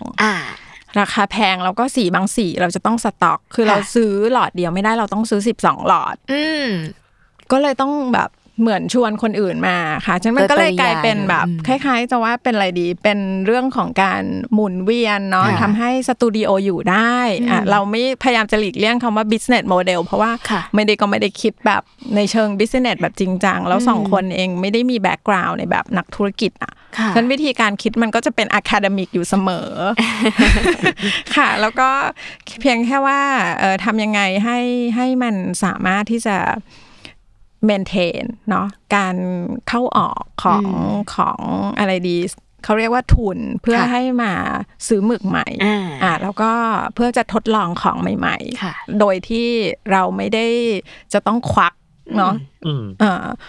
หมายความว่า saving ของตัวเองออกมาค่ะให้เครื่องมันสามารถที่จะแบบเลี้ยงตัวมันเองนะคะการจะทำสิ่งนั้นได้มันก็ต้องให้ตลาดหรือแบบคนได้รู้จักมีวิธี educate ยังไงคะก็จริงจริงอย่างอ่าจริงๆอย่างอย่างที่บอกว่าเอ่ออย่างที่บอกว่ามันก็มาจากหลายส่วนเมื่อกี้พี่เพิ่งเล่าให้ฟังไปแล้วว่าตั้งแต่เริ่มต้นสตูดิโอเราก็มีการใช้โซเชียลมีเดียในการช่วยเอ่อโปรโมทว่าวิตตี้คืออะไรทำอะไรได้บ้างอะไรเงี้ยครับการทำกิจกรรมให้ความรู้อย่างเช่นการจัดเวิร์กช็อปช่วงแรกๆที่สตูดิโอตั้งเราก็มีการทำเวิร์กช็อปเดือนเดือนละครั้งสองครั้งอย่างเงี้ยครับแล้วก็ช่วงช่วงโควิดก็หายไปพักหนึ่งจนปีนี้เพิ่งได้มีโอกาสกลับมาทำทำเวิร์กช็อปอีกในในช่วงสาม สอง สามเดือนที่ผ่านมาเอ่อก็การการทำเวิร์คช็อปนอกจากมันจะแนะนำกลุ่มคนใหม่ๆที่มีความสนใจในการพิมพ์นี้แต่เขาอาจจะยังไม่รู้ว่าเอ๊ะแล้วมันทำยังไงก็แล้วแล้วมันก็ยังทำให้เอ่อเขาเห็นศักยภาพของกระบวนการพิมพ์แล้วก็อาจจะอยากกลับมาเอ่อพิมพ์กับเราต่ออะไรอย่างเงี้ยครับแล้วก็เอ่อมันก็จะจะมีโอกาสอื่นๆอย่างเช่นการเอ่อcollaborate หรือการร่วมมือกับอ่ากับกลุ่มคนต่างๆกลุ่มคนใหม่ๆไม่ว่าจะเป็นการการการทำอีเวนต์การทำเวิร์กช็อปนอกสถานที่การเอ่อมีสเปเชียลโปรเจกต์อะไรเงี้ยครับเราก็คิดว่าการใช้โอกาสเหล่านี้นอกจากเราจะได้เรียนรู้เอ่อกับกับการทำงานร่วมกับคนอื่นไปแล้วมันก็ยังเป็นการที่จะทำให้คนในวงกว้างได้ได้เห็นด้วยว่าริโซมันทำอะไรได้บ้างพี่ว่ามันเหมือนกับว่าเราเริ่มเสียบปลั๊กนะคะเมื่อสามปีที่แล้วเสียบปลั๊กปุ๊บแล้วมันก็ไม่ได้เอาปลั๊กออกมันก็มีอะไรที่แบบเหมือนเครื่องมันรันไปเรื่อยๆอ่ะแล้วก็รันไปเรื่อยๆแต่ว่าสิ่งที่คิดว่าเอ่อน่าจะเป็นจุดที่ทำให้เราเป็นที่รู้จักขึ้นเรื่อยๆก็คือว่าเราไม่ขี้เกียจตอบเพราะว่าเวลาที่คนทักมาตอนแรกก็มีความไม่ชินเพราะว่าแบบว่าไม่ได้ไม่ได้เป็นคนที่สามารถแบบว่านั่งแล้วก็แบบแชทเนาะเป็นแบบเมสเสจแชทอะไรอย่างเงี้ยแต่ว่าหลังๆเราก็รู้สึกว่าแบบก็คล้ายๆกับในห้องอ่ะคือมันมันพอมันเป็นอาชีพอ่ะที่เราต้องตอบคำถามก็เลยไม่ได้รู้สึกขนาดนั้นก็คือเราก็จะตอบแบบว่ายาวๆหรือว่าเราก็จะคิดวิธีที่เราจะสร้างแบบว่าอะไรดีเป็นแบบว่าแมสเสจเนาะพื้นฐานซึ่งเราจะสามารถ copy and paste ได้บ้างอะไรอย่างเงี้ยแต่ว่าเราก็จะตอบคำถามแต่อีกอย่างนึงที่คิดว่าน่าจะทำให้สตูดิโอมันรันไปได้คือเราแคร์กับเรื่อง relationship อะค่ะคือการที่จะเปลี่ยนแบบว่า relationship ระหว่างคนที่มาพิมพ์งานกับเราให้เป็นให้เป็นเหมือนไม่ใช่แค่ลูกค้าเพราะเราก็ไม่ใช่เป็นแบบคนขายของอ่าโดยโดยเนเจอร์เราไม่ใช่คนขายของฉะนั้นเวลาคนเข้ามาปุ๊บเราก็จะ เราก็เป็นดันเป็นพี่ของทุกคนด้วย ทุกคนก็เป็นน้องใครอยากจะให้ทำอะไรก็แบบช่วยอธิบายได้อย่างเงี้ยแล้วมันก็จะมีทั้งลูกศิษย์รุ่นน้องรุ่นพี่อะไรเวียนเข้ามาก็กลายเป็นว่าเหมือนเป็นคนรู้จักอ่าแล้วก็คิดว่าการที่แบบทำให้สตูดิโอเล็กๆเป็นที่ที่อยากรู้จักคนแล้วก็แล้วก็ก็ทำให้ได้รับเสียงตอบรับพอสมควรนะคะค่ะเพราะว่าก็โซเชียลมีเดียเนี่ยก็ไม่ได้จ่ายเพราะก็ไม่ได้มีงบประมาณเนาะมันก็ออร์แกนิกอะค่ะแต่ที่เราตื่นเต้นมากก็คือเราได้แบบฟีดแบ็กจากเพื่อนเพื่อนบ้านเนาะที่เป็นประเทศเพื่อนบ้านคือ Risource Studio ต่างประเทศอะค่ะที่แบบเริ่มจากเอเชียเนาะเออแล้วก็เริ่มจากยุโรปมาแวะมาหาเพราะว่าเวลาเขาเซิร์ชหาหรือว่าซีนที่ไหนน้องก็ต้องเจอเราใช่เขาก็เห็นแบบผลงานเวลาลงในโซเชียลแล้วก็มาหาเราเนาะช่วงก่อนโควิดเนี้ยเรามีวิซิเตอร์แบบเยอะมากอะค่ะอยู่ไว้ช่วงหลังๆก็เริ่มมีคือความน่าสนใจอันเนี้ยผมว่ามันเป็นความน่าสนใจของคอมมูนิตี้ของริโซทั่วโลกเลยซึ่งซึ่งเราไม่คิดมาก่อนว่ามันจะใช่แต่ว่าสมมุติถ้าเข้าไปใน ไอ จี แล้วแบบเสิร์ช hashtag risograph อย่างเงี้ยครับมันก็จะขึ้นมาแล้วแบบแล้วแล้วสตูดิโอเอ่อสมมุติว่าเจ้าของสตูดิโอเขาอยู่ในประเทศยุโรปแล้วเวลาเขาไปเที่ยวที่ไหนเขาก็อยากแบบว่าเอ้ยอยากไปดูคอมมูนิตี้อ่ะมันมีความเป็นคอมมูนิตี้โดยที่ไม่ได้ไม่ได้ต้องบอกว่าอันเนี้ยเป็นคอมมูนิตี้หรือไม่ไม่เคยจะต้องเจอกันแต่เราเคยเห็นงานของคนนี้เราเคยไปกดงานกดไลค์งานของคนนี้ที่สตูดิโอมาจากประเทศนี้แล้วพอเราได้มีโอกาสไปจริงๆเราก็อยากจะไปเจอเขาไปพบปะพูดคุยไป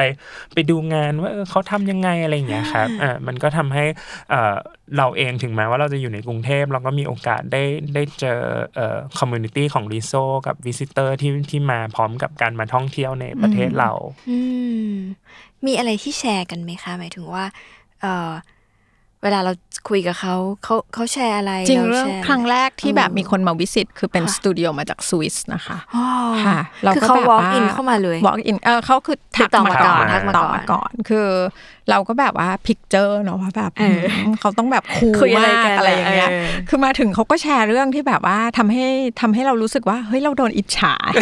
จริงเหรอมันคืออะไรใช่มันคือเรื่องของการสั่งกระดาษเพราะว่าเราก็แบบเหมือนก็จะมีกระดาษมาส่งพอดีอะค่ะที่สตูดิโอแล้วก็แบบว่าพี่แกร็บอ่ะมาส่งกระดาษที่สตูแล้วเขาก็บอกว่าเนี่ยถ้าเป็นของเขาเนี่ยยากมากเลยบางทีแบบว่าหมายความว่า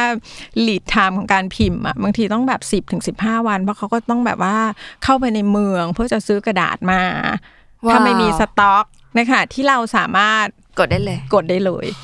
เราก็ไม่เคยรู้เลยว่าแบบชีวิตเราช่างสะดวกสบายขนาดนี้จริงอ่าเป็นของแบบนี้ค่ะทำให้เรารู้ว่าจริงๆเราอยู่ในประเทศไทยเราค่อนข้างค่อนข้างโชคดีเพราะว่าแบบว่าโลเคชั่นหรืออะไรก็ตามใกล้ญี่ปุ่นด้วยจะสั่งของจากมิโซะก็มีบริษัทที่เป็นดิสทริบิวเตอร์อยู่แล้วหรือว่าจะสั่งกระดาษจริงๆเราก็มีบริษัทที่นำเข้ามาจากเกือบทุกประเทศบริษัทมิโซะประเทศไทยอ่ะก็แบบเอ็นดูเราแล้วก็แบบดีมากอะค่ะเซอร์วิสอะไรทุกอย่างคือแบบว่าต้องกราบคือช่วยเหลือมาตลอดก็เป็นมันก็เป็นมีอะไรที่แบบเล็กๆนั้นของเราใช่นะคะที่แบบสตูดิโอส่วนใหญ่ที่เมืองนอกอ่ะเขาจะไม่ได้มีแบบเซอร์วิสตรงนี้เขาไม่มีดิสทริบิวเตอร์ในในซิตี้ของเขาอะค่ะงั้นเขาก็เลยเขาก็เลยใช้วิธีอีกแบบคือเขาต้องมีเทคนิเชียนเขาจะมีคนที่กี๊กมากสามารถแกะของทั้งหมดนะคะที่เราสองคนแบบจริงๆเราก็เกือบจะแกะหลายครั้งแต่ก็แบบอย่าพึ่งเลยเนาะเหมือนเราเหมือนเรามีของใหม่เราก็ยังไม่ได้อยากแบบทดลองขนาดนั้นแล้วเราก็มีน้องๆที่แบบว่ามาช่วยดูเครื่องให้เราเนี่ยซึ่งเขาเก่งกว่าเรามากก็แบบพึ่งพาเขาไปก่อนนะคะมันมันเหมือนได้เรียนรู้อะค่ะเรื่องของแบบอะไรนะปัญหาเนาะเพราะว่าเวลาที่เรามีแมชชีนนะมันไม่เหมือนกับเรามีสตูดิโอที่เราใช้แบบว่าครีเอทีฟสกิลของตัวเองแล้วก็ทำไปใช่อันเนี้ยพอมันมีตัวกลางอ่ะมันก็จะเกิดปัญหาร่ำไปอ่ะซึ่งปัญหาเนี้ยพอมาแชร์กันบางทีมันก็มันก็ทำให้เข้าใจอะไรมากขึ้นเช่นเราเห็นฝรั่งสามารถพิมพ์งานแบบเร็วมากเลยอ่ะคือของเราเนี่ยไม่มีทางโดยเฉพาะช่วงนี้ฝนตกนะคะอ๋อมันเป็นเพราะฝนเหรอคะความชื้นก็ยากมากกระดาษก็บวมแล้วอ่ะน้องย้อยนึกออกปะกระดาษพอกระดาษมันมันมีมีความชื้นปุ๊บการที่แมชชีนจะฟีดได้อย่างสมูทก็จะช้าอะไรอย่างเงี้ย ว้าวหลายๆอย่างเราเราอาจจะคิดว่าเฮ้ยเราอ่านมาหรือเราเราเราได้เห็นคนอื่นเขาแชร์กันในในฟอรัมใน Facebook Group อย่างเงี้ยครับก็จะมีกลุ่มแบบว่า Risograph ที่แบบว่าชาวต่างชาติก็มาแชร์ว่าเฮ้ยสตูดิโอมีปัญหานี้ใครรู้บ้างอย่างเงี้ยแต่พอมาถึงแต่พอมาถึงเราเอ่อเอ่อแฟกเตอร์มันเปลี่ยนหมดเพราะว่าตัวตัวแปรมันเปลี่ยนหนึ่งเครื่องที่เราซื้อเป็นเครื่องใหม่ดังนั้นปัญหาไอ้เครื่องรุ่นเก่าๆก็ก็อาจจะมีไม่เหมือนกันเพราะว่าเครื่องรุ่นเก่าๆอาจจะมีปัญหามากกว่าเครื่องรุ่นใหม่ๆแต่ว่าเราก็มีเซตเซตของแฟกเตอร์อื่นๆอย่างเช่นประเทศเราตั้งอยู่ในเขตร้อนชื้นใน Southeast Asia มีปัญหาความชื้นแบบว่าเอ่ออย่างเงี้ยครับฝนตกทุกวันเราจะพิมพ์งานยังไงให้มันให้มันแห้งหรือว่ามีปัญหาเรื่องสนิมของแมชชีนอะไรอย่างเงี้ยอ่ะมันก็ต้องเรียนรู้กันไปโอ้ยน่ารักอ่ะแต่ข้อดีคือเรามีกระดาษให้เลือกจากทั่วทุกมุมโลกอุ้ยนี่เพิ่งรู้คือปกติถ้าถ้าเราอยู่นอกวงการเราก็จะคิดว่าโอ๊ยเมืองนอกนี่น่าอิจฉาเขามีทั้งดีมานด์ซัพพลายคนอยากได้สิ่งนี้เต็มไปหมดเรามันเล็กๆทำอะไรจะมีใครสนแต่ปรากฏมันนั่นเป็นข้อดีของสิ่งต่างๆแล้วก็มีมีอะไรที่ทำให้เราแอบภูมิใจได้ along the way อ่ะคือเหมือนเราไม่เคยรู้มาก่อนถูกไหมว่าแบบว่าการที่เราสามารถแบบว่าส่งมอเตอร์ไซค์ไปรับกระดาษได้นี่มันคือแบบนี่มันคือที่สุดเหมือนกัน จากที่เราแบบ complain ไปซะทุกอย่างเกี่ยวกับรถติดเราก็รู้สึกว่าแบบอันนี้มันไม่แย่นะเออมันก็ยังมีกระดาษที่รวดเร็วอยู่นะใช่อยากรู้ว่ามันมีลูกค้านอกกลุ่มไหมคือต่อให้การที่เราคุยกันเราจะหลีกเลี่ยงเรื่อง business model เนอะแต่ว่าจริงๆแล้วในในความคิดถึงคนที่ใช้การใส่ใจต่างๆสิ่งมันก็คือความเป็น business นั่นแหละเพียงแค่ว่าเราอาจจะไม่ได้พูดเป็นรายละอักษรค่ะที่เราสงสัยว่ามันมีลูกค้าที่เราคาดไม่ถึงไหมคือคนอาจจะคิดว่าลูกค้าเราก็คือแบบพวกดีไซเนอร์นู่นนี่นั่นอะไรเงี้ยมันมีนอกวงการไหมที่แบบไม่เคยคิดว่าเขาจะชอบแต่แบบให้เขามาหลงไหลสิ่งนี้เหมือนกันแล้วก็กลายเป็นลูกค้าที่ใช้บริการเรื่อยมาอะไรเงี้ยคือตอนแรกมันเหมือนแบบว่าตอนเริ่มทำเราก็มีความเชื่อว่าคนที่แบบสนใจจะต้องแบบกลุ่มเล็กมากแน่เลยต้องเป็นแบบเฉพาะแบบอิลลัสเตรเตอร์ดีไซเนอร์หรืออะไรเงี้ยจริงๆแล้วเออห้าสิบห้าสิบนะคะคนที่มาคนที่มาพิมพ์บางคนไม่มีแบ็กกราวด์อะไรคือมีโปรเจกต์มาแล้วก็อาจจะแบบว่าให้ส่งแบบดีไซเนอร์ของทีมมาคุยว่าแบบว่าอยากจะลองเปลี่ยนวิธีการพิมพ์หรือบางคนเอ่ออะไรดีเชื่อมั่นวิธีการพิมพ์เนื่องจากว่าเรื่องของของวัสดุอ่ะเรื่องเรื่องของแบบว่าหมึกเนาะคุณภาพของหมึกหรือว่าการการใส่ใจสิ่งแวดล้อมอ่ะของการใช้ใช้หมึกปลอดสารพิษของ Riso เนี่ยจริงๆต้องต้องขอบคุณเอ่อสื่อหลายๆสื่อในช่วงแรกๆที่เราเปิดสตูดิโอเพราะว่ามันเป็นพื้นที่เอ่อที่ให้เราได้มีโอกาสเล่าเรื่องของของ Riso จริงๆก็น้องยุ้ยนั่นแหละใช่หลายๆหลายๆคนที่เข้ามาก็เข้ามาพร้อมกับความความเชื่อหรือว่าเอ่อความความเข้าใจในเรื่องของเอ่อความเป็นมิตรต่อสิ่งแวดล้อมของกระบวนการพิมพ์นี้อะไรอย่างเงี้ยครับเอ่อเขาก็สนใจในในในในส่วนนั้นมากกว่าอาจจะสนใจในส่วนนั้นมากกว่าหน้าตาของงานที่ออกมาด้วยซ้ำก็มีกลุ่มนึงที่สนใจแบบนั้นหรือให้ค่ากับของสิ่งนี้อยู่ใช่ครับแล้วก็เราก็ได้เจอแบบเหมือนกับว่าผู้ที่สนใจเอางานเข้ามาพิมพ์เนี่ยมันทำมันทำให้เราแบบคนหลากหลายมากเลยเนาะตั้งแต่แบบคนที่แบบเปิดร้านขนมเล็กๆแล้วก็วันนึงอยากจะลุกขึ้นมาทำโปรเจกต์ขนมที่แบบอาจจะขายในระยะเวลาแค่แบบสองอาทิตย์แล้วก็อยากจะมีปริ้นอะไรสักอย่างนึงเป็นที่ระลึกให้ลูกค้าอย่างเงี้ยเราก็ได้ได้ลองพิมพ์งานที่แบบที่เพียวมากๆเนาะมาจากความตั้งใจที่เขาจะมอบแบบปริ้นให้กับลูกค้าหรือว่าเรามีแบบเรามีแม่บ้านญี่ปุ่นอ่ะบ่อยมากที่แบบเดินเข้ามาแล้วอยากจะแบบพิมพ์งานอ่ะเขาพิมพ์งานอะไรคะมาพิมพ์ anniversary card ให้แบบสามีอย่างเงี้ยค่ะใบเดียวใช่ใบเดียวอ่ะจะหลายใบก็ไม่ได้อยู่นะคะคุณได้ถามอะไรใช่อะไรอย่างเงี้ยมันก็มันก็มีเรื่องอะไรที่แบบเหมือนเราไม่ได้คาดคิดมาก่อนนะคะตอนไหนที่เริ่มรู้สึกว่าเฮ้ยการทำ Pretty Studio นี่มันมันมาถูกทางแล้วช่วงขวบปีไหนหรือก็คือช่วงปีแรกๆนั่นแหละจริงๆน่าจะเป็นช่วงที่เราเริ่มมีมหาวิทยาลัยเนาะติดต่อเข้ามาเอาเอากลุ่มนักศึกษาเข้ามาทำเวิร์กช็อปช่วงนั้นเรารู้สึกว่าแบบเหมือนกับว่ามันไม่ใช่พื้นที่เฉพาะแบบเป็นเซอร์วิสแบบที่เราเราไม่ถึงกับเป็นเป็นสิ่งที่เราถนัดนะอ่ะมันเป็นการบริการวิชาการอะไรที่แบบ เออมันมันดูแบบเป็นอาชีพได้ด้วยเหรออะไรอาชีพที่เราแบบถนัดเนาะเข้ามาแล้วก็แบบว่าอธิบายแล้วก็ให้ได้ลองใช้เสร็จแล้วก็ช่วยซัพพอร์ตว่าถ้าอยากทำทำอย่างไรอะไรอย่างเงี้ยค่ะแล้วก็อีกอย่างหนึ่งจริงๆอาจจะเป็นสิ่งที่เราสองคนคิดมาตั้งแต่แรกก็คือเราไม่ได้มีข้อจำกัดหรือเราไม่ได้กีดกันว่างานแบบนี้จะจะพิมพ์ด้วยระบบการพิมพ์แบบนี้ไม่ได้อะไรที่อาจจะดูว่ามันเป็นงานแบบว่าคอมเมอร์เชียลมากๆอย่างเช่นนามบัตรหรือว่าใบปลิวต่างๆอะไรเงี้ยครับจริงๆถ้าถ้าเขามาให้เราทำเราก็ยินดีทำเพราะเราคิดว่ามันควรจะเป็นพื้นที่ที่คนทุกคนสามารถเข้ามาใช้บริการได้จริงๆคนยังมีความเข้าใจกับมันผิดๆอยู่มันมีเรื่องไหนที่เป็นเรื่องใหญ่ๆไหมคะอย่างเช่นแบบคนอาจจะคิดว่ามันแพงกว่ามากๆทั้งที่จริงๆมันก็อาจจะส่วนต่างอาจจะนิดหน่อยอะไรเงี้ยหรือเปล่าหรือจริงๆคือมันก็แบบไม่ได้ว่าเข้าใจได้ง่ายเนาะคือแบบว่าคนก็อาจจะแบบว่ายังไงดีอะตื่นเต้นเมื่อเห็นสีแบบแปรนมาจากแบบในระยะไกลแต่ทีเนี้ยพอมาเข้าสู่ว่าอยากจะเตรียมมาพิมพ์มันก็มีกระบวนการบางอย่างที่แบบทำให้หลายคนแบบว่าเบื่อหน้าหนีไปเลยหรือหลายๆคนแบบสู้ต่อซึ่งแบบว่าเราก็ซัพพอร์ตพวกสู้ต่อแบบอย่างดีอะค่ะแล้วพอพอมันได้งานที่แบบตื่นเต้นมันก็จะมีคนที่แบบหันหน้ากลับมาอีกทีว่าแบบลองสู้สักรอบนึงอย่างเงี้ยคือกระบวนการมันมีความมีความซับซ้อนก่อนเนาะเพราะว่าพอทุกเวลาเราเราอยู่กับเครื่องพิมพ์ที่มันแบบว่าส่งข้อมูลไปปุ๊บก็พิมพ์ออกมาแล้วก็ได้ทุกสีที่อยากได้แต่อันเนี้ยวิธีการมันเหมือนจะต้องแบบทำให้มันช้าลงมันช้าลงแล้วมันมันใช้เวลามากกว่าใช้เวลาค่ะแล้วก็กระบวนกระบวนการพิมพ์เองก็ก็ยังมีข้อจำกัดอยู่มีข้อจำกัดข้อจำกัดของกระบวนการพิมพ์ที่ต้องใช้คนเนาะเราเราเองเราพอพอมาถึงในสตูดิโอเราก็มองตัวเองว่าเราเป็นช่างพิมพ์ก็คือพิมพ์งานทุกชิ้นจริงๆกระดาษทุกแผ่นน่ะก็ต้องผ่านมือเราสองคนทุกแผ่นเลยทุกทุกโปรเจกต์อย่างเงี้ยครับพอพิมพ์พิมพ์เสร็จสีนึงพิมพ์เสร็จแล้วก็ตากเสร็จแล้วก็เอามาพิมพ์สีถัดไปอย่างเงี้ยเพราะฉะนั้นมันก็จะจะมองว่า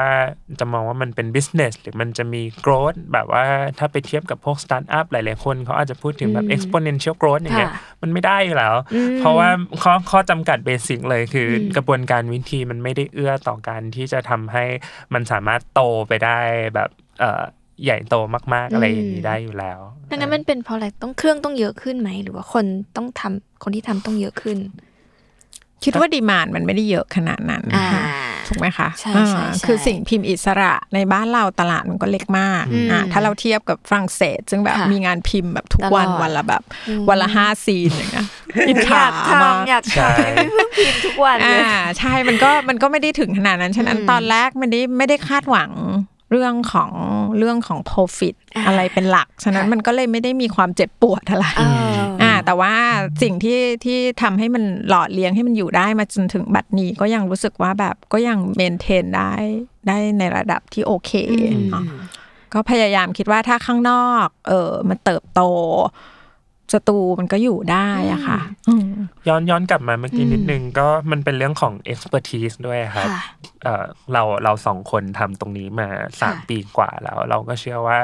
เอ่อ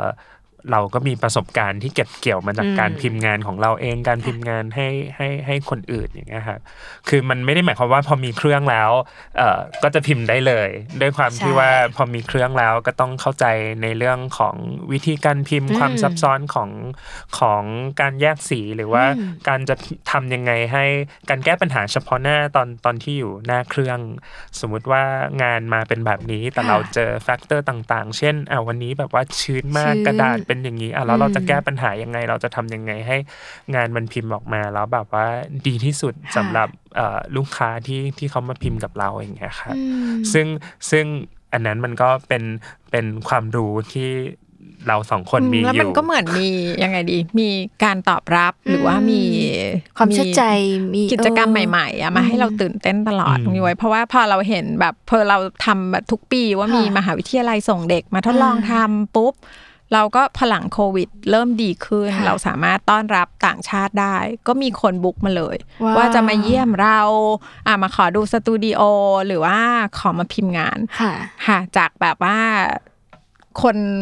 จากหลากหลายเนาะหรือแม้กระทั่งแบบต่างชาติที่อยู่แบบ ประเทศใกล้เคียงที่เขาแบบว่าย้ายมาอยู่ในเอเชียคือเขามาพิมพ์งานที่เมืองไทยมันก็ง่ายกว่ากลับบ้านเนาะ อ, อะไรอย่างเงี้ยค่ะมันก็แบบทำให้เรารู้สึกว่าแบบเอ้ยมันก็มีกิจกรรมที่เราสามารถที่จะแบบเหมือนคิดไปได้เรื่อยๆแล้ววันนี้มันมีเรื่องไหนยากๆหรือเป็นจุดที่มันท้าทายสำหรับสตูเราไหมคะยากที่สุดตอนนี้คือมันมาถึงมันมันจริงๆแล้วเหมือนกับว่าเราก็คิดว่ามันต้องเป็นอย่างนี้ตั้งแต่แรกเนาะเพราะว่าเราฮาล์ฟไทม์คือเราสอนหนังสืออ่าอ่าเราเราเข้าสตูแค่อาทิตย์ละสองวันค่ะวันหรือสอง สามวันแล้วแต่เวลามาปุ๊บก็จะแบบโหไม่ต้องทำอะไรเลยพิมพ์งานอย่างเดียวห่อข้าวมากินอะไรเงี้ยมันก็จะเป็นจุดที่แบบบางช่วงที่มันมีอีเวนต์ต่างๆมากมายมันก็จะมีดีมานด์ของคนที่อยากมาพิมพ์แล้วเราก็อยากจะพิมพ์ให้ทุกคนนะคะบางครั้งมันก็แบบทำให้เราแบบหนักมากทีเดียวอะไรอย่างเงี้ยกับจำนวนงานพิมพ์ที่มันมีวอลลุ่มเยอะๆมากๆแต่ว่าด้วยความที่เราก็พยายามเมนเทนเรื่องค่าใช้จ่ายเราไม่ได้จ้างขายอ่ะเพราะเราทำด้วยเราสองคนทั้งหมดอย่างเงี้ยเวลามันมีงานที่มัน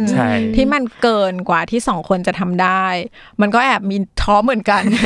แต่ว่ามันก็สนุกดีค่ะ จำนวนมากๆนี่คือเท่าไหร่คะล่าสุดน่าจะเป็นโปรเจกต์ล่าสุดเราเราพิมพ์งานให้นิตยสาร Transit นะของญี่ปุ่นโอ้ซึ่งแบบเยอะเยอะที่สุดเท่าที่เคยพิมพ์มาเป็นเหมือนเป็นโปสการ์ดเล็กๆเป็นลายแทรกค่ะพิมพ์สามสีสามสีนั้นหมายความว่าต้องปิดกระดาษเข้าไปสามรอบนะครับตอนหนึ่งสีแล้วก็จำนวนทั้งหมดคือแทบตอนแรกคือไม่ไม่ได้แบบคิดถึงเรื่องค่าใช้จ่ายอะไรแบบ Transit จะให้พิมพ์คือที่สุดแล้วอ่ะคือที่สุดคือแบบเป็นเป็นแมกกาซีนที่เราก็ชอบอะไรอย่างเงี้ยแล้วก็แบบมันมันเราได้ทำให้เขาเลยนะอย่างเงี้ยเราผู้อ่านเนาะหลายหมื่นคนทั่วโลกก็จะได้งานแล้วเขาก็เขาก็แบบ appreciate ความเป็นissue มันเกี่ยวกับไทยค่ะเกี่ยวกับเมืองไทยแล้วก็เขาก็อยากจะใช้ local studio อ่ะแล้วเราถูกเลือกเราก็รู้สึกตื่นเต้นเนาะแล้วเราก็ก่อนหน้านั้นก็มีมีนิติเอ่อมีหนังสือใช่ไหมจีนสำนักพิมพ์อะค่ะอ่าก็อยากอยากจะอะไรดีไฮไลท์สตูดิโอของเราในในหนังสืออ่าซึ่งก็น่าจะลอนชิ่งแบบเร็วๆนี้ก็เป็นในเล่มเนี้ยก็จะพูดถึงริโซกราฟแล้วก็สตูดิโอริโซกราฟทั่วโลกเขาก็คัดมาแบบว่าเอ่อจำนวนหนึ่งซึ่งซึ่งหลายๆคนที่เราได้มีโอกาสไปฟีเจอร์ในหนังสือด้วยหลายๆสตูดิโอคือสตูดิโอที่พวกเราสองคนแบบว่าเอ่อชื่นชอบติดตามอย่างเงี้ยเราก็รู้สึกเออภูมิใจได้ว่าเราได้มีโอกาสไปเป็นส่วนหนึ่งในในหนังสือเล่มนี้อันนี้อาจจะเป็น profitอ๋อใช่ซึ่งวันหนึ่งมันก็นะน้องอยู่ไว้พอแบบวันหนึ่งมันแบบว่าไอ้จำนวนเงินมันอาจจะไม่ได้ไม่ได้ทำให้เรามีมีความรู้สึกตื่นเต้นได้เท่ากับการได้อยู่ในโอกาสบางอย่างอ๋อใช่ค่ะโอกาสบางอย่างมันมันมันทำให้เราตื่นเต้นคือพอพออายุมากขึ้นน่ะความตื่นเต้นเป็นอะไรที่แรนะคะเออมันเมื่อไหร่ที่มันมีความตื่นเต้นมันทำให้ชีวิตทุกคนแบบชุ่มชื่นอ่ะอ่ามันก็คิดว่ามันก็มันก็ช่วยบาลานซ์แล้วทำให้เรารู้สึกว่าเราเห็น possibility คือมาถึงจุดนี้ก็ไม่ได้ไม่ได้พยายามจะเฟกว่าแบบเราต้องมี positive thinking ซึ่งมันยากมากอ่ะคือเราคิดว่าแบบ possibility thinking มันก็สำคัญคือเราต้องแบบว่าคิดตลอดเวลาว่ามันจะแบบมันเกิดอะไรแล้วก็ใครชวนทำอะไรก็ทำอ่ะคือเหมือนจะอย่างนั้นคือจริงๆว่าเนาะในโรงเรียนเราก็จะมีแบบว่าเหมือนคำขวัญว่าแบบไม่เลือกงานก็ไม่ยากจน อันนี้เป็นคำขวัญของโรงเรียนซึ่งก็แบบทุกคนก็จะคิดแบบนั้นเราก็เราก็คิดแบบนั้นเหมือนกันแต่พอเราไม่เลือกอาหารน้องย้อยคือเราแบบเราพิมพ์งานให้ทุกคนเลยตั้งแต่แบบว่าบ่าวสาวแบบว่าอยากจะลองพิมพ์การแต่งงานริโซอย่างเงี้ยใช่ไหมหรือคนที่แบบมีนามบัตรอยู่แล้วอยากจะพิมพ์นามบัตรแต่ว่าหนูอยากจะพิมพ์สักร้อยใบหรือห้าสิบใบได้ไหมได้จะพิมพ์หนึ่งใบได้ไหมคะได้คือได้หมดอ่าแต่ว่ามันก็จะมีแบบเรื่องของค่าใช้จ่ายที่ต้องอธิบายกลับไปว่าลิโซอ่ะยิ่งเยอะยิ่งถูกค่ะมันคล้ายๆ offset นะคะคือพอมันมีจำนวนปุ๊บราคาต่อแผ่นอ่ะมันจะถูกลงเรื่อยๆทีเนี้ยถ้าเกิดว่าอยากจะทดลองมันมันก็ทำได้เพียงแต่ว่ามันค่าใช้จ่ายมันอาจจะสูงกว่าพิมพ์ร้อยแผ่นอะไรเงี้ยค่ะ หลายๆคนก็มาเป็นแบบนั้นลูกค้าหลายๆคนก็คือยังไม่แน่ใจยังไม่รู้เลยว่าเอ้ยกระบวนการนี้มันจะออกมาหน้าตาเป็นยังไงเราก็แนะนำบอกว่าลองก็ได้แบบว่าแต่ว่าครั้งแรกอาจจะมีค่าใช้จ่ายนิดนึงแล้วก็พอเขาลองปุ๊บเขาทำได้ละรอบหลังเขาก็เขาก็จะกลับมาพิมพ์เพราะว่าทุกคนก็เมื่อได้ลองแล้วก็จะติดใจติดใจในสีสันในคุณภาพของของกระดาษทุกอย่างที่ที่เราใช้อะไรเงี้ยครับอยากทำมากโคตรตอนที่สามปีที่แล้วที่ไปเยี่ยมสตูอะค่ะแล้วจับกระดาษทุกแผ่นที่พี่ๆเอามาให้เปิดแฟ้มไม่เปิดคืออยากอยากพิมพ์ทุกอันนะตอนนั้นมันก็ยังไม่เยอะใช่ไหมตอนนี้คือแบบว่าเต็มไปหมดเลยค่ะแล้วก็แปะทุกอย่างในผนังเข้ามาทุกคนก็ตื่นตาตื่นใจมันก็ก็ค่อยๆเปลี่ยนเนาะแล้วก็คิดว่าแบบต้องขอบคุณทุกคนนะที่มาพิมพ์งานเพราะว่างานของทุกคนมันคือโลกสีสีของเราคือสตูดิโอมันมันมันมีสีสันก็เพราะว่างานของทุกคนที่มาพิมพ์เพราะว่าลำพังเราทำงานกันสองคนมันไม่ได้เยอะพอที่จะแบบฟิลอัพเนาะแบบวอได้นะคะว้าวทุกวันนี้โจทย์มันเปลี่ยนไปไหมคะจากเดิมเราอยากจะทำWitty Studioเป็นพื้นที่เล่นพื้นที่แสวงหาความเป็นไปได้ใหม่ๆมาวันนี้โจทย์มันยังเป็นเหมือนเดิมไหมหรือมันเปลี่ยนนิดนึงปีนี้เนาะน่าจะแบบมันคือพอเรามีแบบว่าอีเวนท์ที่เราแบบทำงานเนาะเรามีแบบอะไรตลอดเวลาแล้วมันก็มีรูทีนอีกอย่างนึงที่เราที่เราสองคนแบบมีความสนใจเป็นพิเศษก็คือ Bangkok Art Book Fair อ่ะเราเราสนใจอยากจะเป็นคอมมูนิตี้ของคนที่แบบผลิตสิ่งพิมพ์หรือว่าแบบว่าทำงานสิ่งพิมพ์ออกมามันก็ถึงจุดที่แบบสามปีที่ผ่านมาเจอทั้งโควิดทั้งแบบการเป็นสนามทดลองยังไม่คุ้นเครื่องอย่างเงี้ยค่ะมาจนถึงตอนเนี้ยมันจำเป็นที่เราจะต้องสโลว์ดาวน์นอกจากงานเซอร์วิสแล้วเราจะต้องผลิตสิ่งพิมพ์อ่ะเป็นตัวอย่างหรือว่าเพื่อที่จะแบบรับคมอ่ะเราสองคนเองในฐานะของคนทำงานสร้างสรรค์มันจะต้องมีผลิตของเหล่านี้ออกมาค่ะก็คิดว่าตั้งแต่บัดปีเนี้ยทั้งปีจนฟิวเจอร์เนี่ยก็คืออันนี้คือคือเอมคือเราตั้งใจว่าเราจะผลิตสิ่งพิมพ์โอ้ยเยอะเยอะมีต้นฉบับใช่ไหมคะซึ่งมันก็แบบไม่ได้ง่ายเนาะสำหรับเวลาที่ที่แบบไทยมากๆในบางครั้งแล้วก็เนี่ยค่ะปีนี้เราก็จะมีสิ่งพิมพ์เล่มแรกของวิตตี้ในงาน Bangkok Art Book Fair ค่ะสองพันยี่สิบสองเป็นอะไรแอบบอกได้ไหมคะมันคือรวมงานหรือมันยังไม่บอกสิตื่นเต้นใช่เดี๋ยวรอดูค่ะได้เลยค่ะโอ้แต่อยากพิมพ์อ่ะอยากพิมพ์มาตลอดเลยมาเลยค่ะเพราะว่าสามปีที่แล้วคือเหมือนไม่รู้ว่าเคยพูดได้มั้ยบอกอยากพิมพ์การ์ดแต่งงานไม่มีเจ้าบ่าวค่ะตอนนี้มีเจ้าบ่าวมีเจ้าบ่าวแล้วก็ต้องมาพิมพ์การ์ดแต่งงานพิมพ์หนังสืออยากพิมพ์อยากพิมพ์แบบว่าเหมือนซีนอะไรให้น้องหยวยโดยตอนนั้นหยวยมีต้นฉบับที่ใกล้เสร็จแล้วค่ะแต่ก็ยังแบบกลัวมันจะเยอะไปมันมีข้อจำกัดมั้ยถ้าจะพิมพ์ซีนสักเล่มมันต้องทำความยาวอะไรมันไม่ต้องประมาณไม่เลยไม่จำกัดไม่เลยคืออันนึงที่เราจะช่วยซัพพอร์ตได้ก็คือเอาโปรเจกต์มาคุยแล้วเราก็จะช่วยออกแบบวิธีการที่มันสามารถเป็นไปได้โอเคเดี๋ยวย้ายไปทำไฟล์ให้เรียบร้อยซึ่งอันนี้ก็เป็นส่วนหนึ่งในในในกิจกรรมที่เราชอบมากๆนะคะนอกเหนือจากการพิมพ์แล้วก็คือเวลาคนมีโปรเจกต์มาปุ๊บแล้วจะทำยังไงให้มันแมทช์กับวิธีการพิมพ์รีโซเป็นกลายเป็นแบบครีเอทีฟบรีฟที่เราชอบอะเชิญชวนครับว่าถ้าถ้าใครมีความสนใจก็สามารถติดต่อทักทายสตูดิโอมาได้ทางช่องทางโซเชียลมีเดียแล้วอาจจะแวะเข้ามาดูงานที่สตูแวะเข้ามาคุยกับเราข้อจำกัดต่างๆที่ที่คุณคิดว่ามันอาจจะเป็นไปไม่ได้เราสองคนก็จะพยายามช่วยคิดให้มันมีโซลูชันออกมาคิวๆมันยาวไหมคะทักมาได้เลยค่ะเดี๋ยวเดี๋ยวไปทักข้างนอกเลยเดี๋ยวจัดรายการเสร็จก่อนณวันนี้มันอะไรคือสิ่งที่ยังยึดเหนี่ยวให้ทั้งสองคนยังแบบสนุกกับการทำวิตตี้อยู่ที่นอกเหนือไปจากความตื่นเต้นที่เราเล่ามาตลอดทั้งรายการนะมันยังสิ่งมันยังมีสิ่งที่ยังไม่รู้รู้ไม่หมดค่ะเพราะว่าปัญหามาทุกวันเพราะว่าทำงานกับแมชชีนเป็นเป็นอะไรที่แบบควบคุมไม่ได้ต่อให้ทำงานในห้องพิมพ์มานานแค่ไหนก็ตามมันก็จะมีปัญหาซึ่งมาจากแบบว่าการออกแบบอาร์ตเวิร์กอ่ะหรือมาจากรูปแบบของ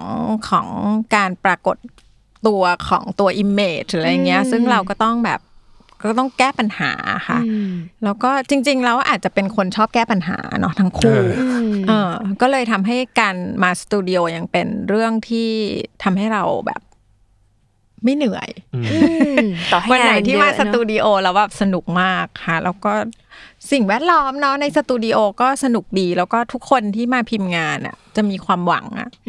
ที่แบบตึดแล้วก็หน้าตาแบบโอ้ยอาร์ตเวิร์กเสร็จแล้วแบบอยากจะเห็นเร็วๆอย่างเงี้ยคือมันเราไม่ค่อยต้องเผชิญกับอะไรดีค่ะโมเมนต์ที่มันมันเหนื่อยหรือแซดหรืออะไรเงี้ยคือเราอาจจะเป็นเหมือนคล้ายๆ wedding planner คล้ายๆอย่างนั้นคือทุกวันคนที่มาวิสิตจะจะแบบมีประกายตามาแล้วก็เราก็จะสนุกกับการแบบแนะนำนู่นนี่นั่นอะไรเงี้ยค่ะแล้วก็บางครั้งก็แบบว่าเหมือนชักชวนให้คนเล่นสนุกค่ะ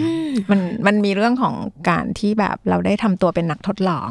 ค่ะสำหรับสำหรับผมก็คือคิดว่าเป็นเรื่องของโอกาสโอกาสในการที่จะเอ่อได้เรียนรู้สิ่งใหม่ๆจากจากงานที่มีคนเอามาพิมพ์หรือว่าโอกาสที่จะได้เอ่อเป็นเพื่อน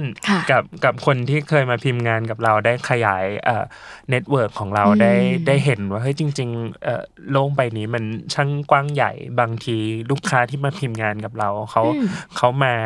จากบิสเนสที่เราไม่เคยรู้จักมาก่อนอย่างเงี้ยครับเอ่อแล้วเราก็ทำให้เราได้เปิดเปิดโลกของตัวเองมากขึ้นไปด้วยอืมตลอดสามปีที่ผ่านมามันมีธุรกิจธุรกิจเนี้ยค่ะไม่ใช่ธุรกิจการทำ Witty Studio เนี่ยมีเรื่องไหนที่แบบให้บทเรียนเราหรือว่าเปลี่ยนความเชื่อที่เคยเชื่อไปอย่างสิ้นเชิงไหมแบบถ้าไม่ลุกขึ้นมาทำในวันนั้นวันนี้อาจจะไม่ได้เรียนรู้เรื่องนี้อะไรอย่างเงี้ยค่ะน่าจะเรียกว่าแบบเข้าใจคำว่าอินดิเพนเดนต์นะคะอ่าการที่แบบว่าเราไม่ได้ยึดอยู่กับอะไรเนาะเพราะว่าคือโดยส่วนตัวการทำงานเป็นอาจารย์ก็เป็นอะไรที่แบบว่านอกนอกแบบไม่ใช่ฟูลไทม์เป็นพาร์ทไทม์เราก็มีอิสระบางอย่างสตูดิโอขนาดเล็กทำให้เราเคลื่อนไหวขยับร่างกายได้อย่างอิสระเหมือนกันเพราะว่ามันไม่ได้พันผูกไปด้วยแบบสตาฟที่มาทำงานกับเราอ่ามันยังเป็นแค่บทสนทนาของคนสองคนที่ก็ก็ก็มีแบบเนโกชิเอตกันตลอดเวลาว่าอันนี้ชอบไม่อ่ะอันนี้พี่ว่าไงอันนี้น้องว่ายังไงเงี้ยค่ะมันก็ยังเป็นอะไรที่แบบเคลื่อนตัวได้ง่ายคือพอพอเรามีอิสระอิสระมันก็คือมันก็คือสิ่งที่ขับเคลื่อนอ่าความโอกาสในการที่จะทำงานที่มันมันไม่ได้อยู่ในระบบอ่ะหรือว่าการที่เราจะผลิตอะไรออกมาโดยที่เราไม่รู้ว่ามันจะเป็นไปได้หรือเปล่าหรือว่ามันจะมีคำตอบอย่างไรคิดว่าเป็นแบบนั้นเพราะว่าจริงๆแล้วเดิมเราก็รู้อยู่แล้วว่าลิโซมันช่วยช่วยตอบโจทย์ของของ independent publisher นะหรือว่ากลุ่มคนที่เป็นแบบกลุ่มคนที่บูชาความอิสระอย่างเงี้ยมันไม่ได้เข้าใจขนาดนั้นแต่พอพอมาอยู่กับมันเองเองแล้วก็รู้สึกว่าแบบไอ้ความอิสระนี่มันก็เจ๋งมาก มันเจ๋งมากค่ะแล้วก็จริงๆแล้วเอ่อสิ่งที่คิดว่าเป็น best decision ก็คือการเริ่มทำอืมคือคือพอตัดสินใจว่าจะทำสตูดิโอแล้วเอ่อสามปีครึ่งที่ผ่านมามันพาเรามาถึงจุดนี้ได้นะครับก็คิดว่าเป็นเป็นเป็นการตัดสินใจที่ที่ถูกต้องแล้วระหว่างทางเองมันก็ทำให้เราไม่หยุดในการที่จะเรียนรู้อะไรไปใหม่อืมมีเรื่องไหนไหมคะที่วันแรกหรือ day หนึ่งที่เราทำสิ่งนี้เราคิดอาจคิดว่ามันไม่ได้สำคัญมากหรือว่าเอาไว้รู้ที่หลังก็ได้แต่ณวันนี้มันสำคัญจริงๆในการจะรู้สิ่งนี้ในช่วงแรกๆก็ยังไม่มีเนาะนึกไม่ออกเออเป็นเป็นคำเป็นคำถามที่ยากที่สุดเลยนะเพราะว่าแบบตอบไม่ได้เลยภายในแบบว่าเวลาอ่านสั้นแล้วก็ให้เวลาคิดตอนนี้ก็ยังยังนึกไม่ออกเพราะว่าอาจจะเป็นเพราะว่าเป็นนิสัยเป็นคนที่แบบว่าเหมือนต้องมีแผนใหญ่ๆค่ะอ่าฉะนั้นพอแผนใหญ่ๆมีปุ๊บแล้วทุกวันเราเราละเอียดละออค่ะคือเป็นคนที่แบบมีมีความแบบ ถี่ถ้วนไปสมดเป็นเป็นอุปนิสัยฉะนั้นแบบอะไรที่ฟอร์ซีไว้ก่อนจะค่อนข้างเยอะมันก็เลยยังไม่ค่อยเจอแต่ว่าถามว่าถ้าเกิดว่าให้พรูฟว่าไอสิ่งที่ฟอร์ซีไว้นั้นเจอไหมประจำ ซึ่งบางครั้งเราฟอร์ซีว่าเราต้องทอแน่เลยซึ่งเราก็มีค่ะไม่ใช่ว่าวิตตี้ประสบความสำเร็จทุกอย่างคือชีวิตแบบเหมือนคนทั่วไปเลยบางครั้งก็เป็นโปรเจกต์ที่แบบแก้ไม่ได้เลยบางวันก็ต้องแบบเฮ้ยมันคงจะไม่ได้แล้วล่ะอ่ะบางครั้งสีมันออกมาด่างก็เป็นเพราะว่าตัวเครื่องทำงานไม่ปกติอ่ะแต่ว่าลูกค้าก็จะต้องใช้แล้วแล้วต้องการความเรียบของมันอย่างเงี้ยจนบางวันก็ต้องแบบนี่คือสิ่งที่ดีที่สุดที่ทำให้ได้แล้วอะค่ะแต่ว่าก็จริงๆน่าจะเป็นอย่างหนึ่งที่ที่ในชีวิตอาจจะแบบทำแต่ว่าไม่ได้เข้าใจเข้าใจมากขึ้นคือการ honest กับทุกเรื่องคือบางครั้งอะน้องโยยนึกออกมาคือเป็นครูกับเป็น service provider นี่ไม่เหมือนกันคนละเรื่องบทสนทนาที่เราไม่เคยใช้เรารู้สึกว่าสิ่งที่ดีที่สุดคือเรา honest กับทุกคนว่าอันนี้มันจะมีจุดนี้ที่พลาดนะคะอ่าเราบอกเขาตั้งแต่แรกอ่าซึ่งอันเนี้ยน่าจะเป็นน่าจะเป็นบทเรียนใหม่ที่เราไม่เคยทำมาก่อนอ่าแล้วเราก็เราก็ทำมันเป็นอ่าแล้วมันก็กลับไปใช้ในห้องเรียนว่าเราเราขอบคุณนิสิตทุกครั้งเราเรา thank you กับคนได้มากขึ้นไม่ใช่แค่ว่าแบบดีจังใช่ไหม การแบบว่าเหมือนเราว่าตัวเล็กลงอะค่ะว้าวเออการการทำจริงๆมันเป็น position ที่ไม่เคยทำมาก่อนคือเป็น service provider นี่เป็นของใหม่มากมันทำให้เรารู้สึกว่าเราตัวเล็กลงแล้วก็มีความถ่อมตัวอืมใช่แล้วก็รู้สึกว่าการการขอบคุณแล้วก็การการพูดไปตรงๆง่ายที่สุดอ๋อคือไม่ได้เราไม่ได้เนาะไม่ได้เป็นพ่อค้าแม่ค้าฉะนั้นแบบบางครั้งเวลาที่เราจะตอบแชทหรือว่ากำลังโปรเจกต์มันมีปัญหาหรือมันจะต้องดีเลย์หรืออะไรอย่างเงี้ยค่ะเราก็จะใช้วิธีที่แบบง่ายที่สุดก็คือบอกตรงๆอ่าแล้วก็เราก็เรียนรู้ว่ามันดีมากเลย แทนที่ว่าแทนที่ว่าไม่เหนื่อยเลยแทนที่ว่าไม่ได้บอกเขาไปหมดเราจะต้องมานั่งมานั่งเครียดตอนมานั่งเครียดแก้ปัญหาว่าเฮ้ยไม่ได้บอกเขาไปแล้วงานมันทำออกมาไม่ได้อย่างที่เขาคิดไว้อย่างเงี้ยค่ะบอกเขาไปตรงๆแต่แล้วจริงๆชอยแบบที่ simple ที่สุดก็คือบอกตรงๆรับได้ไหมถ้าถ้ารับไม่ได้จุดไหนคือจุดที่รับได้เราก็คุยกันต่องานมันก็สามารถเดินต่อไปได้แต่ว่าถ้าถ้าสมมติว่าเขารับไม่ได้ตั้งแต่แรกเลยก็แสดงว่ากระบวนการพิมพ์แบบนี้อาจจะไม่ใช่สิ่งที่ลูกค้าต้องการเราก็สามารถแนะนำช่องทางอื่นๆที่มันอาจจะตอบโจทย์หรือ requirement ของเขาได้ได้ดีกว่าอันนี้ดีจังลองคิดภาพถ้าเป็นอาจารย์ในห้องมาบอกว่าถ้าคุณทำงานนี้นะคุณจะได้เกรดเท่านี้ถ้าได้ถ้าได้เล่าก่อนก็คงจะดีอันนี้คือคำ แต่พอมันมันน่ารักที่แบบอาจารย์สองท่านแบบว่ามาเรียนรู้สิ่งสิ่งนี้ในการในการแบบบอกคนมันน่ารักอ่ะคือถ้ามันได้ทำหรือดูทำเป็นมันคงดีในทุกวงการใช่ไหมคะก็อย่างอย่างอย่างที่เมื่อกี้พี่พึ่งบอกว่าเราเราจะค่อนข้างละเอียดเราจะพยายามมองมองข้ามช็อตมองมองมองไปก่อนในอนาคตว่าว่ามันจะต้องเกิดอะไรขึ้นบ้างอย่างเงี้ยครับแล้วถ้าเราส่วนใหญ่ส่วนใหญ่ด้วยด้วยประสบการณ์ของเราเราก็ค่อนข้างที่จะบอกได้ในในระดับหนึ่งเราก็เราก็ใช้ความความ honest เนี่ยแหละบอกไปตรงๆดังนั้นถ้าเกิดว่าเราจะถ้าวันนี้ต้องให้คำแนะนำใครสักคนมันลุกขึ้นมาทำธุรกิจบางอย่างอาจจะไม่ต้องเป็นต้องเป็นสตูก็ได้ค่ะเป็นอะไรก็ตามแล้วมันติดกับดักความกล้าเนี่ยแหละอย่างที่บอกเพราะบางทีมันมีเส้นบางๆระหว่างที่เราคิดภาพเยอะเกินเราจนเราไม่กล้ากับบางส่วนคือกล้าสุดโต่งไม่ได้คิดแผน B เอาไว้อะไรอย่างเงี้ยค่ะทั้งสองท่านมีคำแนะนำยังไงว่าถ้าเราจะลุกขึ้นมาในวันที่เราตัดสินใจถูกต้องมันเป็นแบบไหนแบบไหนเราถึงจะรู้ว่า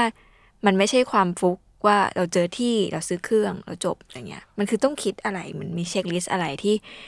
มันจะมากพอที่จะบอกว่าเนี่ยเวลาที่เราควรจะลุกขึ้นมาเดย์วันของเราอะไรเงี้ยเข้าใจคำถามเข้าใจเข้าใจค่ะเดี๋ยวตอบแล้วจะเป็นตอบคนแก่ให้ที่สันติก่อน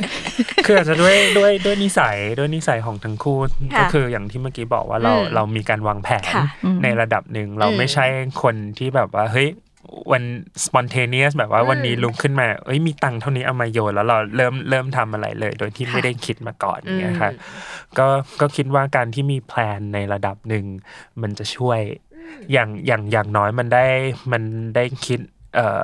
มันมันมันได้คิดช่องทางอะไรบางอย่างไว้แล้วได้คิดข้อดีได้คิดข้อเสียไว้ในระดับหนึ่งแต่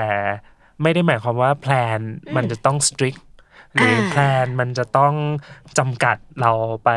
ทุกอย่างคือคือคิดว่าตอนตอนที่เริ่มสตูดิโอเรามีแพลนคร่าวๆเราก็พอถึงจุดหนึ่งเราเราเริ่มทำมาสักพักหนึ่งเราก็มานั่งคุยกันอีกว่าเอ้ยไอ้ที่เราคิดไว้มันมันโอเคไหมมันได้ผลอย่างที่เราคิดคิดไว้หรือเปล่าเงินอ่าการอะไรดีครับงานที่ทำมามันออกมาเป็นที่น่าพอใจไหมหรือว่าการตอบรับมันดีไหมแล้วเราจะปรับปรุงอะไรได้บ้างอย่างเงี้ยคิดว่ามีมีเฟรมเอาไว้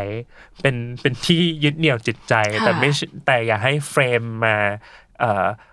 บังคับเราทุกอย่างมันสามารถปรับเปลี่ยนได้คิดว่าอีกคำหนึ่งคือ flexibility ที่ที่เมื่อกี้มากับที่พี่เพิ่งบอกว่าความเป็น independent ความเป็น independent ทำให้เรามี flexibility อยู่ในในระดับหนึ่งค่ะครับพี่เพิ่งสำหรับพี่เพิ่งคิดว่ายังไงดีคำแนะนำที่ให้กับทุกคนนะคะคือปีนี้อายุห้าสิบสิ่งที่ทำให้เรารู้สึกว่าเราสดชื่นตลอดเวลาคือเราสร้างสมดุลระหว่างความบ้าบิ่นกับความไตร่ตรองคืออยู่ต้องบาลานซ์ให้ได้คือการที่คนเราจะลุกขึ้นมาแล้วกล้าทำอะไรอ่ะมันต้องมีความบ้าบิ่นซึ่งอย่าทิ้งไปคือไม่ว่าอายุเท่าไหร่ไม่สำคัญคืออยู่ต้องมี energy ของความบ้าบิ่นมูทะลุและทำได้แต่อย่าง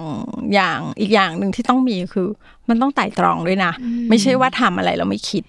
คือทำแล้วถ้าเราคิดเนี่ยเพราะมันสมดุลกันนะคะ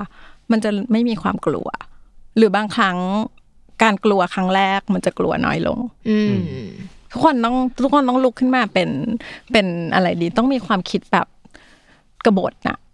ในบางครั้งคือเราต้องมีกบฏในในตัวเราเองในการทำอะไรก็ตามคือความกลัวจะไม่สามารถทำให้เราทำอะไรใหม่ได้หรอกโดยเฉพาะครีเอทีฟอะทุกคนก็ต้องก็ต้องแบบ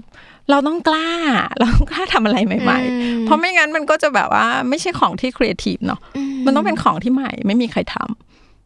เป็นของที่ไม่แน่ใจเมื่อไหร่ที่ไม่แน่ใจจง follow ความกล้าของตัวเองเลยค่ะมันไม่มีอะไรแย่ถ้าเรามีมีความไตร่ตรองด้วยนะคือเราต้องตรึกตรองไตร่ตรองด้วยไม่ใช่ว่าบ้าแล้วก็ทำโดยไม่คิด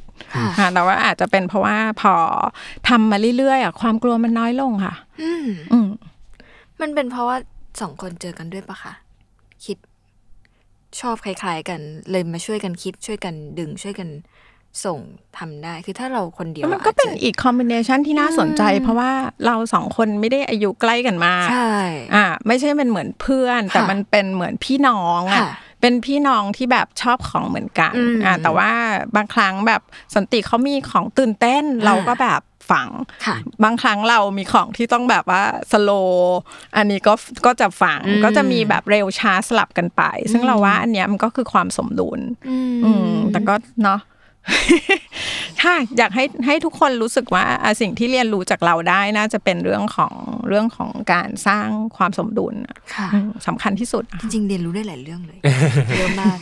แล้วก็อาจจะเป็นอีกอย่างนึงก็คือในที่สุดแล้วเราไม่ได้อยู่ในโลกนี้คนเดียวเราเราเป็นแค่จุดเล็กๆจุดเดียวเองแล้วอย่างพอเราทำงานด้วยกันอ่ะเราก็มีอีกจุดหนึ่งมามาช่วยกันแล้วเราสองคนก็เป็นสองจุดในในในอ่าโลกที่ยิ่งใหญ่มากอย่างเงี้ยครับก็มันมันก็ทำให้เรามันมันก็ทำให้เห็นว่าเฮ้ยเราเราสามารถเรียนรู้จากกันและกันเราสามารถเรียนรู้จากคนอื่นแล้วเราก็ยังสามารถแชร์หรือว่าไปช่วยเหลือคนอื่นได้บ้างเมื่อเมื่อโอกาสมันให้เราทำในสิ่งนั้นได้อย่างเงี้ยครับดีจังเลยอ่ะคือตอนนี้ยุ้ยเพิ่งทำธุรกิจค่ะไม่ใช่ธุรกิจหรอกค่ะก็เริ่มจะทำโปรเจกต์ใช่เปิดร้านหนังสือเล็กของตัวเองเพราะว่าชอบอ่านหนังสือต่างประเทศนิตยสารนะแล้วมันไม่มีใครเอาเข้ามาเลยอะไรเงี้ยแล้วก็รู้สึกขบฏขบฏนิดนึงว่าแบบพอจะให้ไปพอจะไปบอกให้ใครเอาเข้ามาเขาก็จะแบบให้เราไปหาเพื่อนมาห้าคนแล้วก็เลยแบบอ่ะนั้นเราก็เอาเข้ามาเองง่ายกว่าอะไรเงี้ยแต่ว่าคิดคนเดียวไม่ได้จนมาเจอแบบแฟนมาเป็นพาร์ทเนอร์ด้วยก็เลยแบบช่วยกันคิดลงบัญชงบัญชีมันกันเยอะก็ไม่รู้ขนาดทำรายการเดวันทำเรื่องธุรกิจเขียนไม่รู้เรื่องแบบนั้นเลยฟังแล้วอินตามมากๆว่าแบบ มันต้องบาลานซ์จริงๆอะค่ะค่ะมันต้องบาลานซ์ซึ่งแบบว่าแต่ถ้าถ้าเกิดว่าเรียกว่าวิตตี้จะเป็นแบบเหมือนโมเดลของการทำบิสเนสที่แบบว่าร่ำรวยคิดว่ามันมันไม่ใช่ตั้งแต่แรกนะแต่ว่าก็ทำทำอะไรดีครีเอทีฟสตูดิโอให้ให้ราบรื่นแล้วก็ร่มเย็นอาจจะแบบได้แต่ว่า